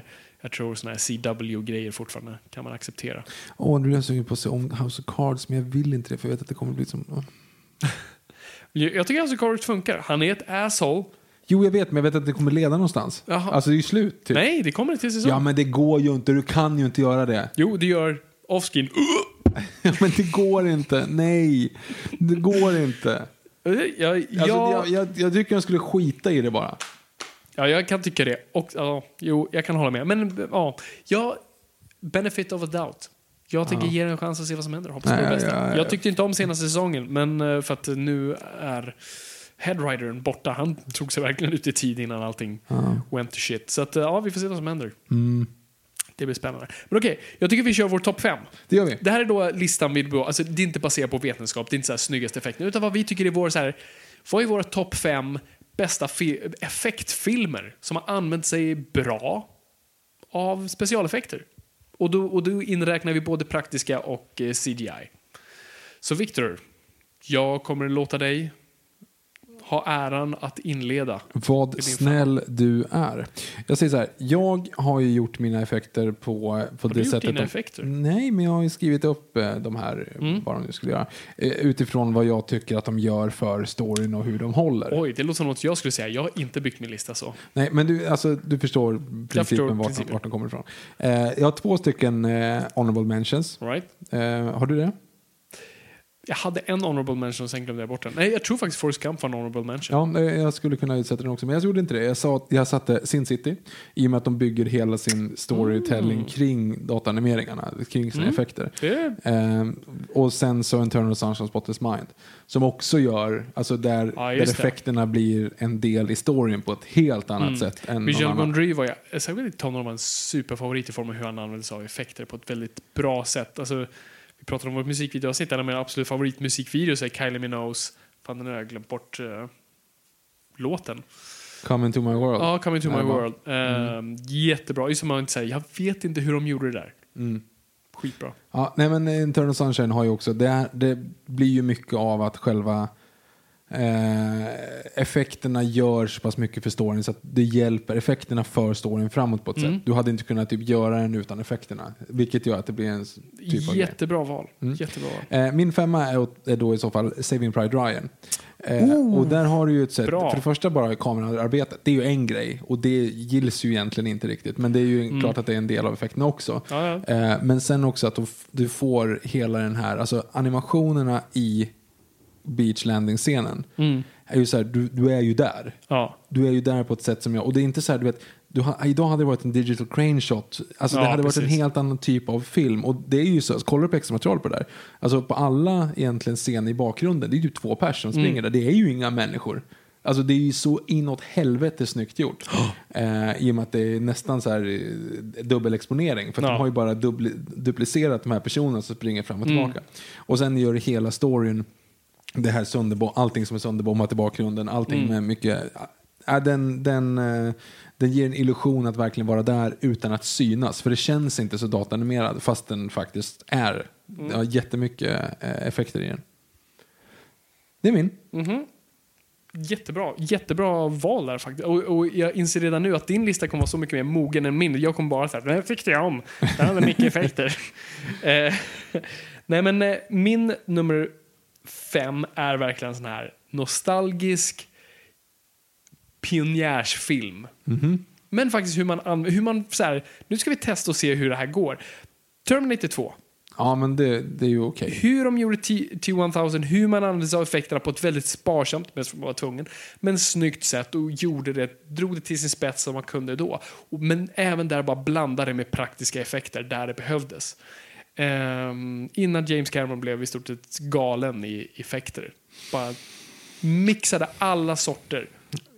Alltså Avatar skulle inte, alltså det är det som är lite kul, för jag skulle inte säga att Avatar är en av de där. Den platsar inte på den här listan, för den för inte står framåt på det sättet. Jag tycker alltid animerat. Jo, men det blir ju fusk på något sätt. Ja, men för mig är det typ Beowulf. Ja, men precis. Precis. Och du hade ju kunnat göra den på ett annat sätt. Alltså jag kanske är emot mig själv, men jag tycker att genom att sömlöst få in det på ett helt annat sätt i Saving Private Ryan så gör... och det jag vill lägga till då med Terminator 2 är även då de praktiska grejerna. Det finns en jättebra scen. Jag tror antingen är den då i Director's Cut eller bara bortklippta scener. Jag tror inte det är originalversionen. Men det finns då scenen då de ska ta ut chippet ur Arnold Schwarzenegger. Ja, just det. Men den dubbla med tvillingen. Precis. Ja, och då satte de ju, då hade de ju bara liksom, då gjorde de så att det var en spegel. Eller det skulle vara en spegel. Det var inte en spegel. Och så hade man då, jag tror en docka av Arnold eller det var ju docka, så där kunde man plocka ut ett chip i huvudet på honom. Och sen då på andra sidan av illusionsbilden så satt den riktiga Arnold och riktiga Linda Hamilton, men det var hennes tvilling i förgrunden. Hon hade en tvilling så de kunde då bara använda. Det var hur coolt. Riktigt snyggt. Så det är en gång så här, små simpla effekter till de mest avancerade som tekniken hade då. Älskar det. Ja, nummer 4. Yes. Jag skulle säga min nummer 4. Här har du ju en film som på lite samma sätt, men jag vet inte om jag... Jo, men fan, jag står för det här. Oj. En film som väger in effekterna, sina specialeffekter, så att det vävs in i storyn och blir bra. Monty Python and the Holy Grail. Vänta nu. Alltså Monty Python och The Holy Grail hade ju fan en budget av... Vilket är det som är grejen. Men vänta, vilken specialeffekt det är ens i den filmen? Det är ju alla modeller. De har ju, vet, allting är ju modeller. Du har ju de tecknade serier. Alltså, du har de tecknade segmenten. Oh, okay. Du vet att det blir ju så här datan med så här, det är ett monster. Och då har de lägger in en tecknad version av den. Ja, precis. De har praktiska effekter med Holy Hand Grenade och med kaninen. Du har effekter som gör de är medvetet. Okay. Har du inte budget, gör effekterna dåliga medvetet så blir det kul. Alltså det är ju också ett sätt att använda effekter. Okay. Så att jag känner så här, ja men fan, de ska ha kudos för det. För de hade kunnat göra det hade kunnat blivit liksom det hade blivit dåligt om de hade försökt. Så därför gör de på det sättet och då blir det bra och de till och med poängterar att okej, it's only a model. Mm. Det är en jättedålig modell. It's only a model. Ja, precis. Och det är det som är grejen. För de poängterar att de har dåliga effekter och därför använder de effekterna för komisk effekt. Okej. Du förstår vad jag menar. I let that slide. Ja, men jag köper det. Men okej, fine. Okej, min nummer 4 är The Matrix. Okej. Än en gång här, hur du tog dataanimeringar vidare på ett sätt som vi inte hade sett förut. Bokstavligen en helt ny värld, men också bara hur vi använder det. Men även här praktiska effekter. Hur du gör smarta lösningar. Min favorit är ju då, den kända då, när han blir skjuten mot och gör när Neo böjer sig bakåt. Och det hade man ju gjort idag med en simpel, vilket man gjorde i Reloaded. Bara så här, vi gör en datamiljö och men det man gjorde var att man då byggde en rigg med systemkameror. Och så bara i stort sett gjorde han den här motion då på en bluescreen och så fotade alla en stillbild.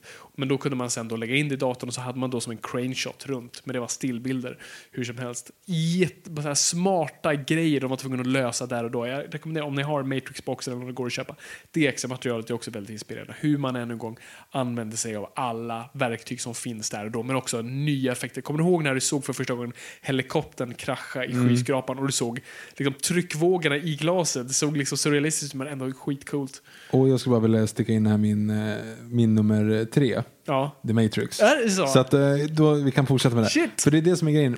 Med just den, jag tänkte faktiskt också på den flygplanet. Helikoptern. Flygsaken man nästan. Helikoptern när den kraschar. För att det ser ju, jag vet inte om det ser verkligt ut. Nej.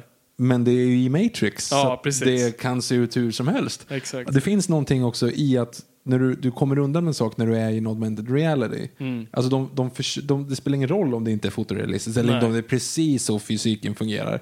Men i och med att de är i The Matrix, alltså allting, du blir på helspänn på ett helt annat sätt också. Verkligen. När de där effekterna kommer in och slow motion. De använder väldigt mycket slow motion i den. Vilket fungerar så inåt helvete bra i just den filmen, vilket inte fungerar överhuvudtaget i alla andra filmer som någonsin gjort. Typ till exempel Face-Off, som är bara en rip-off på Matrix. Och då är det så här, då har du med slow motion för att det är coolt. Ja, men det är så här, John Woo slow motion. Men det är fel, för du ska inte göra slow motion för att det ska vara coolt. Du ska göra slow motion för att det ska bli någonting. Och det gör Matrix på ett helt fantastiskt sätt. Ja, men det är ju en väldigt viktig grej. Alltså slow motion är jag skittrött på som säkert alla, men det måste verkligen användas för att fylla en funktion, och det gör det i Matrix, hur de har kontroll över elementen på ett annat sätt än vad vi har. De lever på ett helt annan frekvens än vad vi gör, och där vi ser. Och det är samma sak med Inception. Slow motion används bara där för att bevisa hur tid fungerar i de då olika, ska man säga, sömnstadierna. Ja, men vad kul att du hade den där. Vi pratade inte ens om Matrix här, så det var kul att vi båda kom in på den. Min nummer 3. Lord of the Rings, Fellowship of the Ring. Här även, alltså, jag märker ett genomgående tema här. Jag gillar mixen av verktyg. Hur man använder sig av top of the pops på vad man kan använda. Så framförallt första Lord of the Rings har modeller i bakgrunden och statister och allt sånt där. Fantastiska dataeffekter när det väl är, men framförallt, alltså mina favoriteffekter är ju till exempel hur hobbitarna interagerar då till exempel med Gandalf, hur man använder de här gamla grejerna. Han sitter längre bak, för han har byggt bordet på ett annorlunda sätt och kameran rör sig, och man kan då med hjälp av datorer se till att karaktärerna, det de sitter på, rör på sig också i förhållande till kameran, och sen då. Ja, men det är typ samma effekt som de hade i Internal Sunshine of Spotless Mind till exempel. I en av de sekvenserna där att då hade de byggt hela huset så att man kunde gå runt liksom, och så såg han liten ut. Just det, när han är ett barn. Ja, så det är lite samma typ av effekt. Och sen när väl datorn kom fram så var det skitcoolt. Ja, gud ja. Balrogen är ju den enda hela CGI-karaktären i den filmen visserligen. K-Troll. Smurf. Får med. Tack. Ja. Så det var min nummer 3. Det är snyggt. Min nummer 2 är ju en som jag tror att du har högre, och det är Jurassic Park. Oj, för att det är ju din nummer... Okej. Okay. Men då, vi kan till och med spara den, antar jag, för att den... Okej, men då pratar vi om den när vi kommer in på det. Så min nummer 2 är självklart då 2001 var jag tvungen att kasta in där. Och jag pratar om det till. Man använde sig av de effekterna som fanns då, men tog det till sin perfektion. Både från front projection som vi pratade om, men också just det här snurrande i hamsterhjulet och skjuta på large format och där och slippa konigheten. Ja, men du vet, den bara används av alla modeller. Alltså på alla sätt och vis till att det blir nästintill felfritt. Alltså när pennan som kommer flytandes i då rymdskeppet då när han ligger och sover. Det var liksom, man klistrade fast pennan på en glasskiva och sen bara rullade den här skivan. Alltså på sådana här simpla grejer. Som man bara älskar. Ren filmmagi, det finns inte så mycket mer att säga om det. Din nummer 1 och nu vill jag ju, eller ska vi prata om Jurassic Park när vi säger din nummer 1? Nej, jag antar att vi ska vänta in din placering av Jurassic Park. För min första är ju då Sagan om ringen, Fellowship of the Ring, så den är redan klar. Så då kan vi gå över på din. Men jag vill bara veta varför det är din nummer 1. Nej, men där har du ju precis som du har redan sagt det. Vi pratar från redan frälsta. Alltså det som får Sagan om ringen att vara så groundbreaking på så otroligt många olika sätt är just den grejen. Den känns verklig. Allting känns som att det finns. Ja. Till skillnad från, alltså Konungens återkomst är lite i samma ballpark, men där börjar det komma i de här stora städerna som uppenbar. Alltså Minas Tirith är ju så här, okej, den är för farfetched. Du får inte riktigt ihop att den finns på det sättet. Men i hela Sagan om ringen, alltså första är ju, det är som att de har gått ut och filmat bara runt gårdsknuten. Du får den känslan hela tiden. Och just det, jag tror att mycket har de där perspektiven bara. Du vet att du har Einholm står vid ett litet bord och Ian McKellen sitter vid ett stort bord. Eller tvärtom då, såklart. Ja. Och sen så bara filmar från rätt vinkel. Då ser det ut som att de sitter vid samma bord. Och då ser han liten ut. Alltså, det syns att det inte är inklippt. Utan det är liksom på riktigt. Och sen så nu smäller in på alla stora... Det är innan CGI-bonanza. Jag skulle säga att Two Towers är också lite grann där. För att och Two Towers har ju sin Gollum också. Som... Ja, den blir ju en extra såklart. Och det är hela med CGI-karaktärerna. Men alltså Sagan om ringen är... Det är fortfarande lite grann cancer, nostalgi, rycket i den. Men den har ett sätt att verka verklig i en overklig värld som gör att den balanserar så inåt helskotta bra. Nej, jag håller med om allt. Ja, så min nummer 1 är Jurassic Park. Ja. Och tillbaka där. Perfekt mix av hantverk. Hur du då använder av dockor när du behöver, eller animatronics, och CG när du behöver det. Och sen ännu mer praktiska effekter. Från gitarrsträngar som får vattnet att vibrera. Alltså alla de här bitarna till att bara mixa sig en perfekt mix av verklighetstrogenhet, att du aldrig vänjer ögat vid en sak. Vi har CG T-Rexen där och sen klipper vi till dockan och det mixas så otroligt. Och vi ser sällan skillnaden. Eller vi vet ju när det är, för den rör sig på ett sätt som dockan inte kan, men det ser för bra ut ibland. Ja, det är fantastiskt. Och samma sak, hela storyn handlar ju om de här effekterna. Ja. Alltså det är ju lite grann det, för det handlar om dinosaurier på en park, och de gör dinosaurierna så pass att, alltså, det blir ju en algoritm. Precis som jag gillar konceptet av Jurassic World, det vill säga att du har tröttnat på dinosaurier, därför så gör du en film där det är bara där alla har tröttnat på dinosaurier. Ja, precis. För det blir som en allegori för att folk har tröttnat på dem och ser dem här i parker. Ja, men folk har tröttnat på att se dem i filmer. Alltså du förstår den principen. Och i den här så gör man det fast innan dess. Det vill säga, kom och titta på det mest fantastiska som någonsin gjorts. Vi har riktiga dinosaurier. Och så blir filmen kom och titta på det mest fantastiska som någonsin gjorts. Vi har fucking animerade, nästan fullt verkliga dinosaurier. Alltså det blir ju samma grej liksom. Så blir hela temat, effekterna blir filmen på ett sätt som är väldigt häftigt. Nej, men det... Vi håller med varandra. Ja. Än en gång. Det tror jag var det. Jag vill bara avsluta på en punkt och bara fråga dig, som vi brukar avsluta med. Men vad tror du om framtiden? Ja, nej, alltså det kommer ju bli bättre och bättre såklart. Men jag hoppas att de blir så pass bra så att de börjar inse att de kan använda fler saker än bara datanimeringar. Så att det inte bara blir den här grejen att du kommer in och så bara kör en Ja, men vi behöver en big floppy donkey dick där borta. Ja, men då lägger vi in en sån. Och så utan att du börjar tänka mer, i och med att du kan dem så bra, det blir så mycket billigare att göra både, så kan du liksom tänka på ett annat sätt. Du kan tänka bättre, helt enkelt. Ja, nej, men jag håller helt med dig. Jag tycker bara mixa ännu en gång, som vår lista har bevisat här. Bara mixa konstformer för att nå det perfekta resultatet. Och en sak man verkligen ska ta bort, som jag reagerar på, så det är så mycket som du bara snurrar på dem med digital crane shots. Så mycket swoosh och swoop och upp och ner. Där man ser att en kamera kan omöjligt göra sånt där. Och därav vet jag 100% att inte... Det vore så coolt att se realistiska datanimationer, men i förhållande till en realistisk kamera. Antingen där så här, okay, det där är en helikopter, eller det där, den står där, vi klipper mellan. Jag finner det så mycket mer verklighetstroget än. Och det är därför jag tror vi ser mycket mer nu skillnad. Alltså varför vi är så trötta på effekter idag. Det är för att vi ser... För att i Jurassic Park, de satte kameran där de satte kameran. Och det är nästan en gemensamma nämnare, alla de här gamla. Ja, men, och där har du ju ett undantag i Force Awakens till exempel. Sista scenen i Force Awakens, sista bilden är ju när de zoomar ut, när de står på det här berget. Ja, och det är ju en uppenbar helikopter. Och du ser bara, alltså, det här är på riktigt. Nej, det är verkligen första gången på hela filmen bara, så att det här är på riktigt. Alltså det blir ju verkligen tydligt när det är på riktigt. Absolut. Men där, jag tycker JJ använder sig av kamerarbetet väldigt bra i den filmen. Faktiskt vad kameran är. Alltså visst, det är rymden så där får den sopa lite, och det gjorde ju fan. Jo, nej, men du förstår principen att du ser liksom. Ja, nej, men jag tar inte emot din poäng, jag bara menar faktiskt den filmen annars är rätt återhållsam med hur man använder kameran.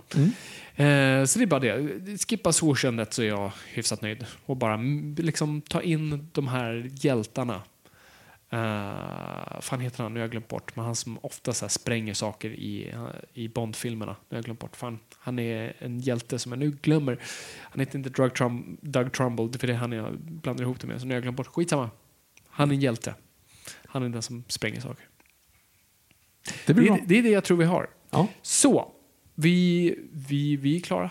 Ja. Så att vi tycker att ni ska följa oss på sociala medier. Kolla in vår YouTube-kanal. Allt går att söka på en Noipod, så brukar vi dyka upp. Hör av er och prata. Vad tycker ni? Har vi missat något? Hade vi fel? Vad är era favoritanvändningar av animationer? Gör egna listor. Missade vi en kalkon? Hör av er. För guds skull. Rate oss på iTunes. Sätt ett bra betyg förhoppningsvis. Det hjälper alltid. Om ni tycker att vi förtjänar det. Ja, framförallt det. Baserar inte på det här avsnittet bara. Som jag alltid säger. Och gör allt ni behöver. Och vi är tillbaks om ett par veckor igen. Och då är det dags då? Då är det nog dags, tror jag. Ja, det är dags. Shit. Då är det #LifeFindsAway. Nice. Och ni får se exakt vad vi dyker i då. Vi har ju lekt i samma damm tidigare. Men det kommer mer. This time is not just a walk in the park. Yes, perfekt. Var det taglinen på Lost World? Ja, coolt. All right, jag tycker det är ett bra plats att sluta. Vi bommar igen det här. Tack så jättemycket för att ni har lyssnat. Det är kul att vara lyssnare, men kom ihåg åt folk. Jag kan inte prata, men kom ihåg åt folk, trots att ni inte kan prata, att ingenting är för nördigt.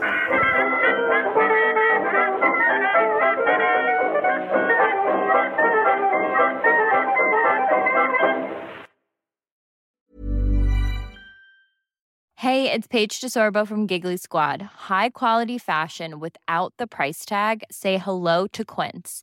I'm snagging high-end essentials like cozy cashmere sweaters, sleek leather jackets, fine jewelry, and so much more. With Quince being 50 to 80% less than similar brands.